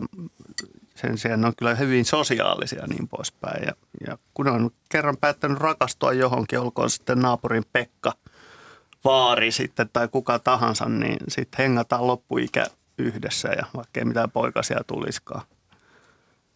Ja sukupuolellakaan ei aina väliä. Sekin vielä, joo. Että risteymiä esimerkiksi lintumaailmassa löytyy aika paljon ja tulee mieleen yksi, yksi kevät, kun tuolla Viikin puhdistamolla Helsingissä oli semmoinen tavikoiras, joka oli, oli iskenyt silmänsä rouva sinisorsaa ja se, se, niin kuin se tavikoiras piti kaikki sinisorsat pois siinä, vaikka se oli puolta pienempi, niin se oli, että tämä on meitsin. Tämä on meitsin. Puoli ei varmaan riitä, vaan vielä pienempi. tota... Mutta oli tässä minusta mielenkiintoinen tässä kysy- kys- siinä kysymyksessä pohdittiin just sitä uhanalaisia lajeja ja harvalukuisia lajeja, että miten ne ylipäänsä löytää puolison. Mm. Että miten pitkiä matkoja joidenkin eläinten täytyy kulkea löytääkseen – että jos nyt mietitte jotain isoja petoeläimiä ja kun, kun ne hajaantuu ja lähtee, lähtee viettämään omaa elämäänsä, niin kyllä niitä kilometrejä joutuu sitten kulkee joku ahma tai karhu tai susi mutta etsimässä kyllä, puolisoa, seuraamassa hajumerkkejä ja, niin, ja löytämässä sen. Kyllähän sitä tuhunua omansa. levitetäänkin sitten joka paikkaan. Kyllä sitä levittää, ja, mutta mut nisäkäällä tapahtuu ihan samaa. Mä mietin vielä tuota teidän lintujuttua, kun kun, kun ei puolisoa löydy, niin sittenhän eläintarhoissa tunnetaan paljon näitä risteymäeläimiä. Ja huomataan, että vaikka hilleri ja vesikko voivat lisääntyä ja saakin el- eläviä jälkeläisiä. Et, et ehkä se halu lisääntyä on kuitenkin. Tuossa on yksi hyvä lintuesimerkki, mikä tällä hetkellä, näinä vuosina just on tullut, niin tulipäähippiä, ne ilmeisesti yleistyy aika lailla. Niistä on paljon, paljon, paljon havaintoja siis vuosittain, mutta mutta vieläkin niitä on sen verran vähän, että kyllä se koiras, kun se laulaa, niin kyllä se aika pitkään todennäköisesti saa laulaa, että naaras löytyy, että ne osuu samalle reviirille. Että ei niitä vielä niin paljon. Mutta ja se tulee vielä myöhemmin. Se tulee myöhemmin, mutta, tota, mutta se kuitenkin niin, niin tota, silloin kun on harvalukuisesta lajista kyse, onko se nisäkäs tai lintu tai mikä, mikä tahansa, niin kyllä, kyllä tota, niin, että löytää tosiaan sen toisen toisen, niin, niin. Se, on sat, se on sattuman kauppa. Joo, aina, ei, aina ei voi onnistua. Ei, kyllä käy niinkin, että aina ei metsää ja silloin vaan jää lisääntymättä. Ajattele jotain saukkoja, majavia, miten ne jää jumiin vesistöihin ja pitää ylittää mm. isoja maasiltoja. Mä oon joskus ajatellut mm. sitä sampea, kun jossain vaiheessa mietittiin, että elääkö Itämeressä vielä sampi, niin mä ajattelin, että kun on vielä pitkäikäisiä, niin mä ajattelin, että sitä yksinäistä, joka etsii kaveria siellä niin kuin vuosikymmeniä. Joo, kaloille voisi ehkä lisätä vielä, että niillähän on tämmöisen perinteisiä kutupaikkoja, joihin ko- kokoonnutaan sitten, niin kuin oli sitten enemmän tai vähemmän yksilöitä jäljellä, niin eh, nämä on hyvin tärkeitä sitten sen lisääntymisen kannalta, että on olemassa ylipäätään näitä kutupaikkoja, joihin voi kokoontua. Kaloissa, kaloissa on vielä tämä hauska, tai ei nyt oikeastaan niin hauska tapaus, mutta tämä yksi särkikala, karassiussuvu, joka ei itse asiassa ole koirata lainkaan, vaan tämä nars parittelee minkä tahansa muun särkikalan kanssa – mikä indusoi sitten sen mätimunien kuoriutumiseen. Ja, mutta niistä tulee geneettisesti näiden kopioita näiden tämän naaraan.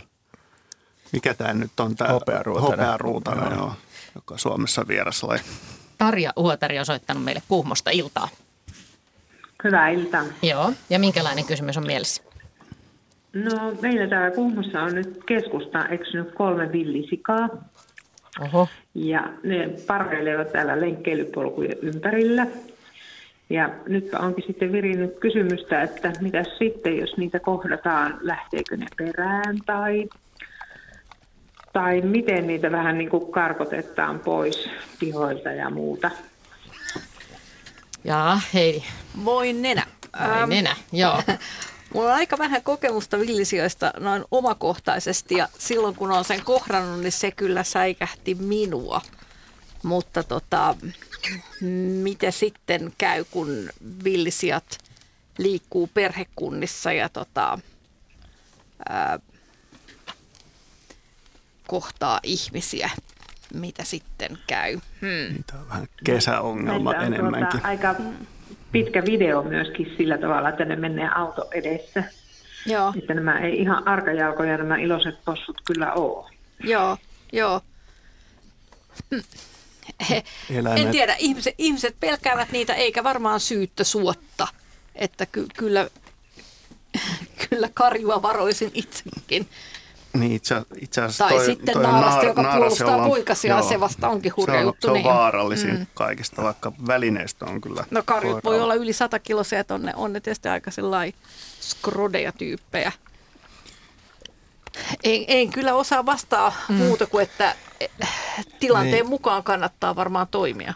No, Keski-Euroopassahan ne on aika lailla yleistynyt ihan puistoeläimiksikin jo kaupungeissakin ja tota, ne ilmeisesti aika pelottomasti suhtautuvat. Nämä meidän sieltä on vielä aika lailla metsäsikoja, että ne kyllä karttaa, karttaa ihmistä ja on hyvinkin varovaisia ja arkoja. Mutta semmoinen ilmiö on havaittavissa just tuolla Mm. etelämpänä Euroopassa, että ne varsinkin kaupunkiolosuhteissa ja puistoissa niin alkavat olla jo sellaiset, että eivät juuri piittaa mm. ihmisiä. Ja ehkä kohdatessa onkin viisaampaa toimia itse jotenkin aggressiivisesti, läpyttää käsiä ja säikäyttää se eläin, jotta sille ei tule semmoinen olo, että ihmiset on mukavia kavereita, joiden ympärillä voi hengailla. Mm. Että ehkä ne on syytä sitten myös sillä omalla käytöksellä, kun ne on kuitenkin pitkäikäisiä, opettaa mieluummin Joo, siihen, että on- ihminen on yllättävä ja saattaa käyttäytyä hyvinkin aggressiivisesti. niin, että mitä autoihin taas tulee, niin muutenkin niin järkevinä pidetyt eläimet, niin ne ei, ei välttämättä ymmärrä sitä autoa vaaralliseksi otukseksi, koska niin siitä ei ole niin kuin mitään geneettistä muistijälkeä vielä ehtinyt käytännössä syntyä. Että melkein mitä elukoita tahansa voi katsella vierestä autosta. Ja Porvon tiellähän tänä vuonna niin 11 villisikaa jäi yhdellä kertaa auton alle. Totta, joo. No siinä meni varmaan remontti ja 11. muutakin. Joo, se oli aika uskomaton uutinen. Ne on, kun ne seuraa toisiaan. Niin Mm. Siinä.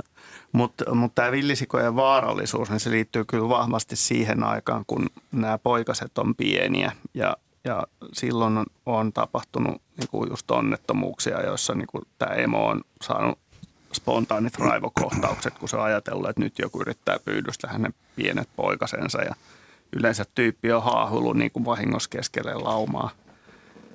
Mutta niin, Eli se aika ei suinkaan ole nyt.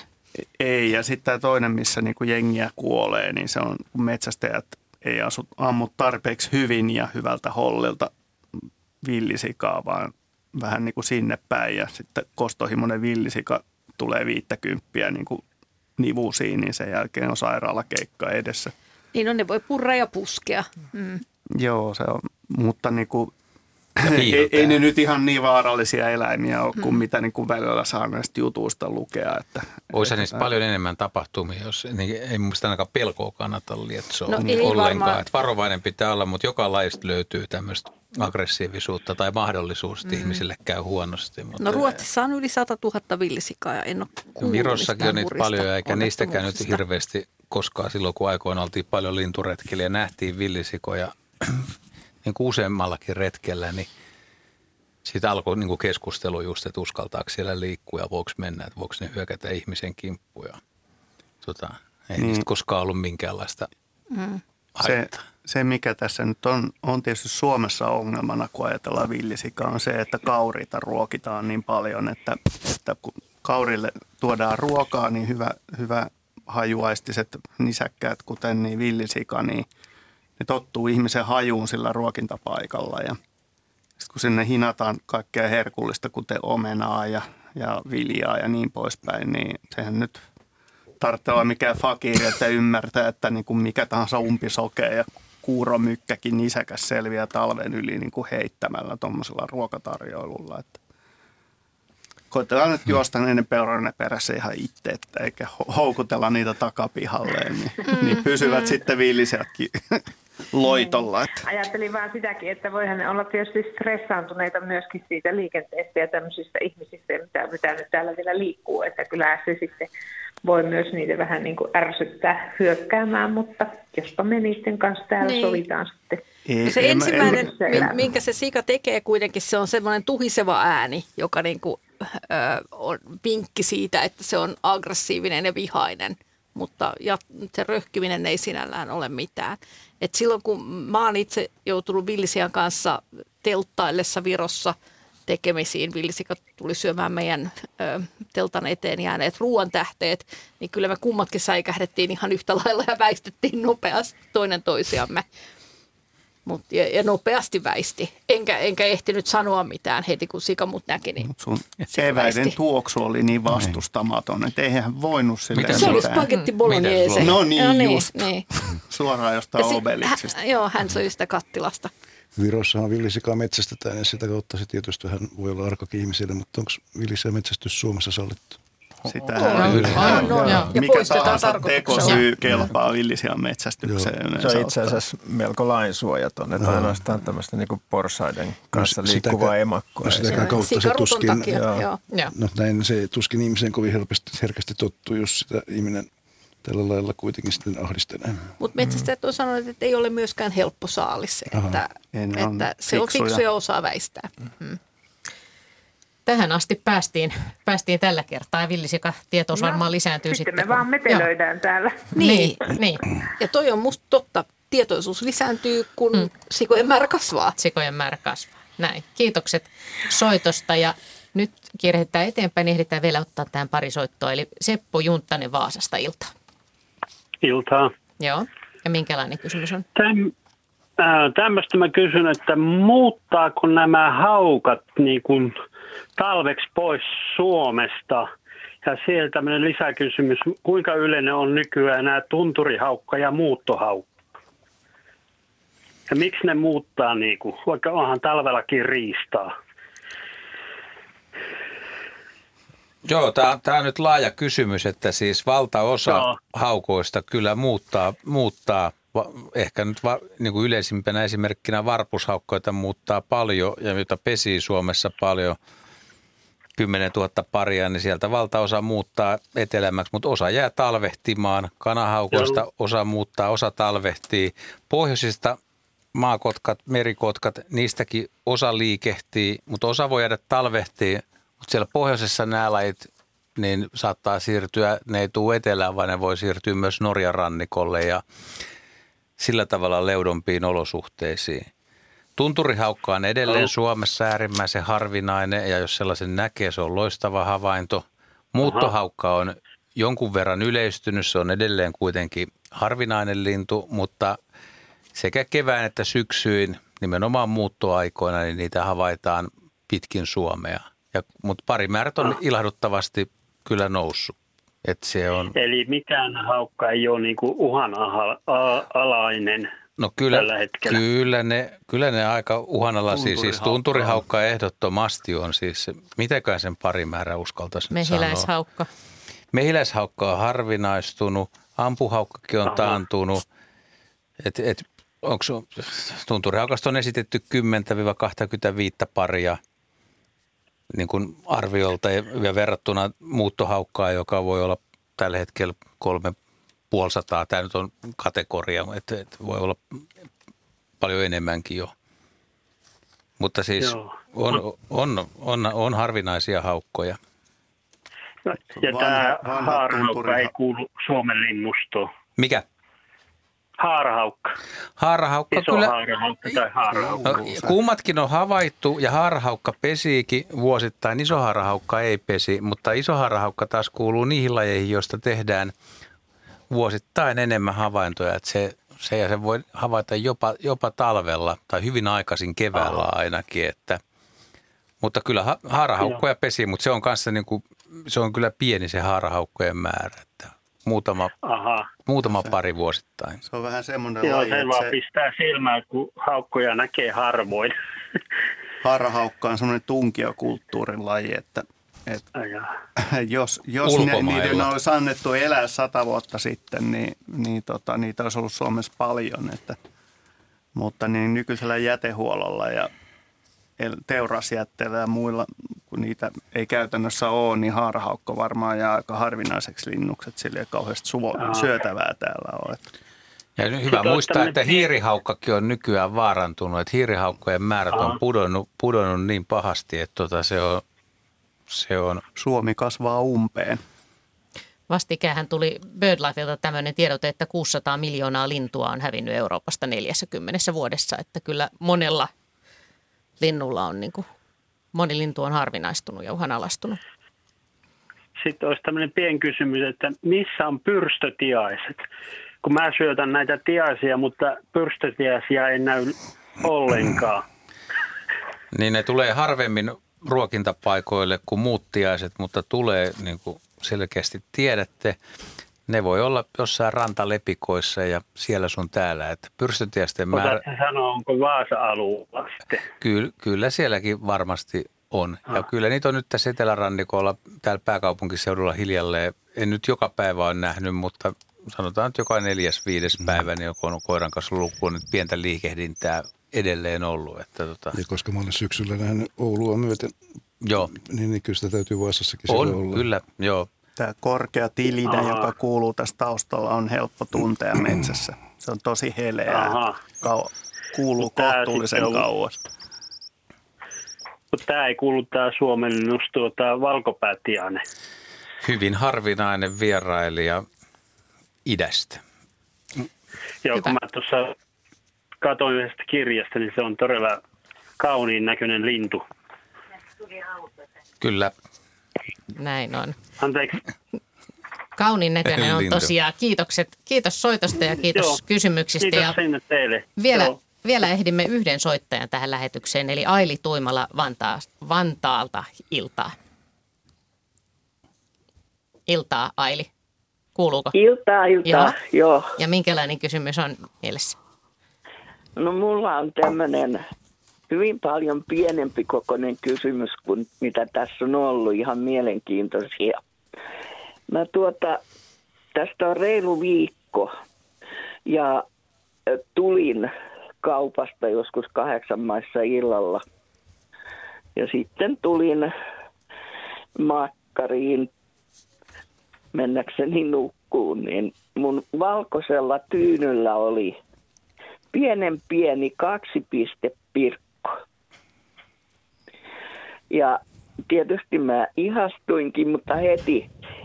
Ja äh, mulla on leppäkerttuja kohtaan kyllä lempeä mieli. Heti tulin ajatelleeksi, että miten ihmeessä tähän aikaan se voi olla täällä mun tyynyllä. Tosi mulla on tuuletusikkunassa pieni rako. Ja mä ajattelin, että ei se täällä meillä ole sisällä voinut asua. Tuliko se ulkoa? Jaa, Jaska, salapoliisitehtävä. Mistä, mistä No. se on tullut?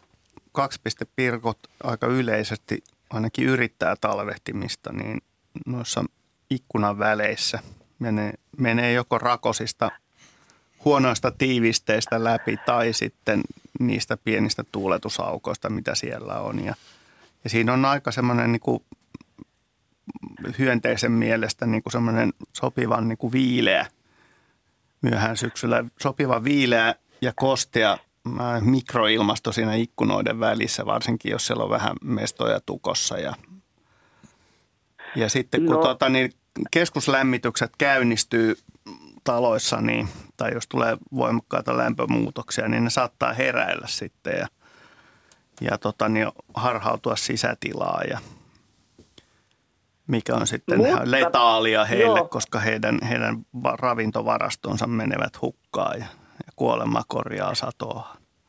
Joo, mutta tämä sopii kyllä hyvin tähän mun tilanteeseen siinä mielessä, että mulla on ollut kaiken näköisiä tuo, kun on kolminkertainen myöskin toi tuuletusikkuna, niin totta kai ne sinne menee.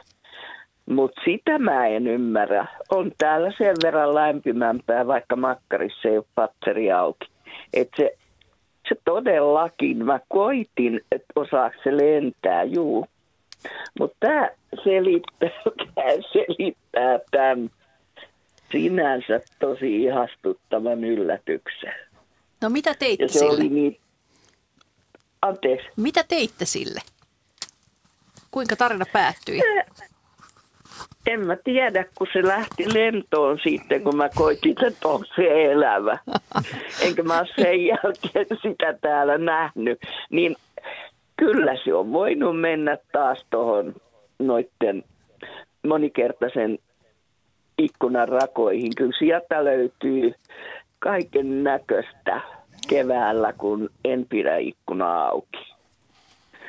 Tämä oli kiva tietää. Joo, kiitokset. Hauska, hauska tarina. No niin, kiitos, hei. Kiitos, hei. Vielä ehditään muutama sähköpostikysymys. Helena Vantaalta kysyy, että katsele joka päivä keittiön ikkunasta kävelyttyjen takana olevaa metsää ja sen elämää. Heinäkuun helteiden aikaan iso haapapuu pudotti osan vihreistä lehdistä jalkakäytävälle, joka oli sitten vihreiden lehtien peitossa. Onko se puun selviytymiskeino? Ja sitten tämä jatkuu, että iso kuusi, noin 20-metrinen, kuivui samaan aikaan yläosasta noin puoleen väliin ruskeaksi. Nyt näyttää, että se ruskea yläosa on alkanut muuttua vihreämmäksi. Voiko se selvitä? Tämä onkin kaksosainen kysymys. Mitäs Henry? Öö, kyllä ja kyllä. Eli kaksi, muuta kuin politiikka. Kaksosainen vastaus. Eli kyllä kasvit voi pudottaa lehtensä kuivissa olosuhteissa. Ja se ei tarkoita sitä, että ne kuolee siihen, että tällä laillahan kasvi välttyy haiduttamasta ylenpalttisesti vettä. Sen kasvu tietysti heikkenee myöskin sen, sen seurauksena ja aina se on riski myöskin kasville tehdä näin aika näyttää, eli ensi vuosi näyttää sitten, että toipuuko ne sitä vai ei. Että kuivuus oli tänä vuonna kuitenkin tietyssä ympäristössä erittäin paha ja on melko varmaa ja selvää, että ensi kevät ja kesä koittaa, niin kuivilla paikoille aika moni kasvi jää lehdittömäksi. Ne ovat menehtyneet. Pekka Mäkelä Maskusta kysy, kertoo havainnon hauen ja ahvenen välisestä käytöksestä. Nuorena poikana kulin hiekkakuopan rantaviivaa kesäaikaan. Kädessä oli haavi, etsin pieniä hauen poikasia. Huomioni kiinnittyi äkisti edessä olevan tapahtumaan. Aivan rantaviivassa vesi loiskui. Lähestyessäni tapahtumapaikkaa havaitsin 30 senttisen 30-senttisen hauen, jonka leuoissa oli ahven. Tummailin aluksi, että yrittääkö hauki väsyttää vielä sätkivää saalista ilman myrkytyksellä vai miksi se on kuivan maan puolella. Lähestyessäni hauki kuitenkin kurvasi nopeasti takaisin veteen. Samassa hauen perään syöksyi muutaman pikkuahvenen parvin ja yrittivät se ilmiselvästi häiritä haukea ja pökkiä sitä kuin saadakseen hauen vapauttamaan vielä sätkivän ahvenparan leuoistaan. Ilmeisesti hauki oli siis rantaviivassa saaliinsa kavereita paossa. En ole mistään lukenut, että ahvenet näin yrittäisivät vapauttaa toverinsa, mikäli ei stimuloiva tekijä, joka saa ahvenet hyökkimään pahinta vihollistaan kohti. En ole itsekään kuullut tuosta, että ahvenparvi niin kuin yrittäisi lajitoveriaan pelastaa pedon hampaista, mutta ahven kyllä käyttäytyy sillä tavalla, että jos joku siitä parvesta on pinteessä esimerkiksi ongessa kiinni, niin kaikki muut kyllä on hyvin kiinnostuneita siitä, vaikka se olisi niin kuin nousemassa jo kuivalle maalle siitä ja tulevat perässä. Että mä luulisin, että tuossa on ehkä enemmän siitä kysymys, että siinä tapahtuu jotain semmoista, josta saattaisi kuitenkin olla hyötyäkin. Eli kun jos yksi ahven käyttäytyy eri tavalla esimerkiksi ravinnon perässä, niin kaikki muut kiinnostuu siitä Sitten vaan haavi, haavi mukaan vaan, helppo kalastus. Mutta hämmästyttävä, hämmästyttävä Mutta tarina. hauki on saattanut tietysti pelästyä semmoista paikalle ryntäävää ahvenparvea. Että kyllä siinä voi olla jotain niin kuin totuuden siementä siinä mielessä, että tota, hauki on niin, Tai olisiko se karkon. rynnännyt lähes maalle niin kuin puolivahingossa Siis, siis saalistaessahan Mm. hauki joskus joutuu kuiville, kun se saalistaa matalassa vedessä Mm. ja syöksyy aika kovalla lähtönopeudella, niin saattaa singahtaa ihan hietikolle asti.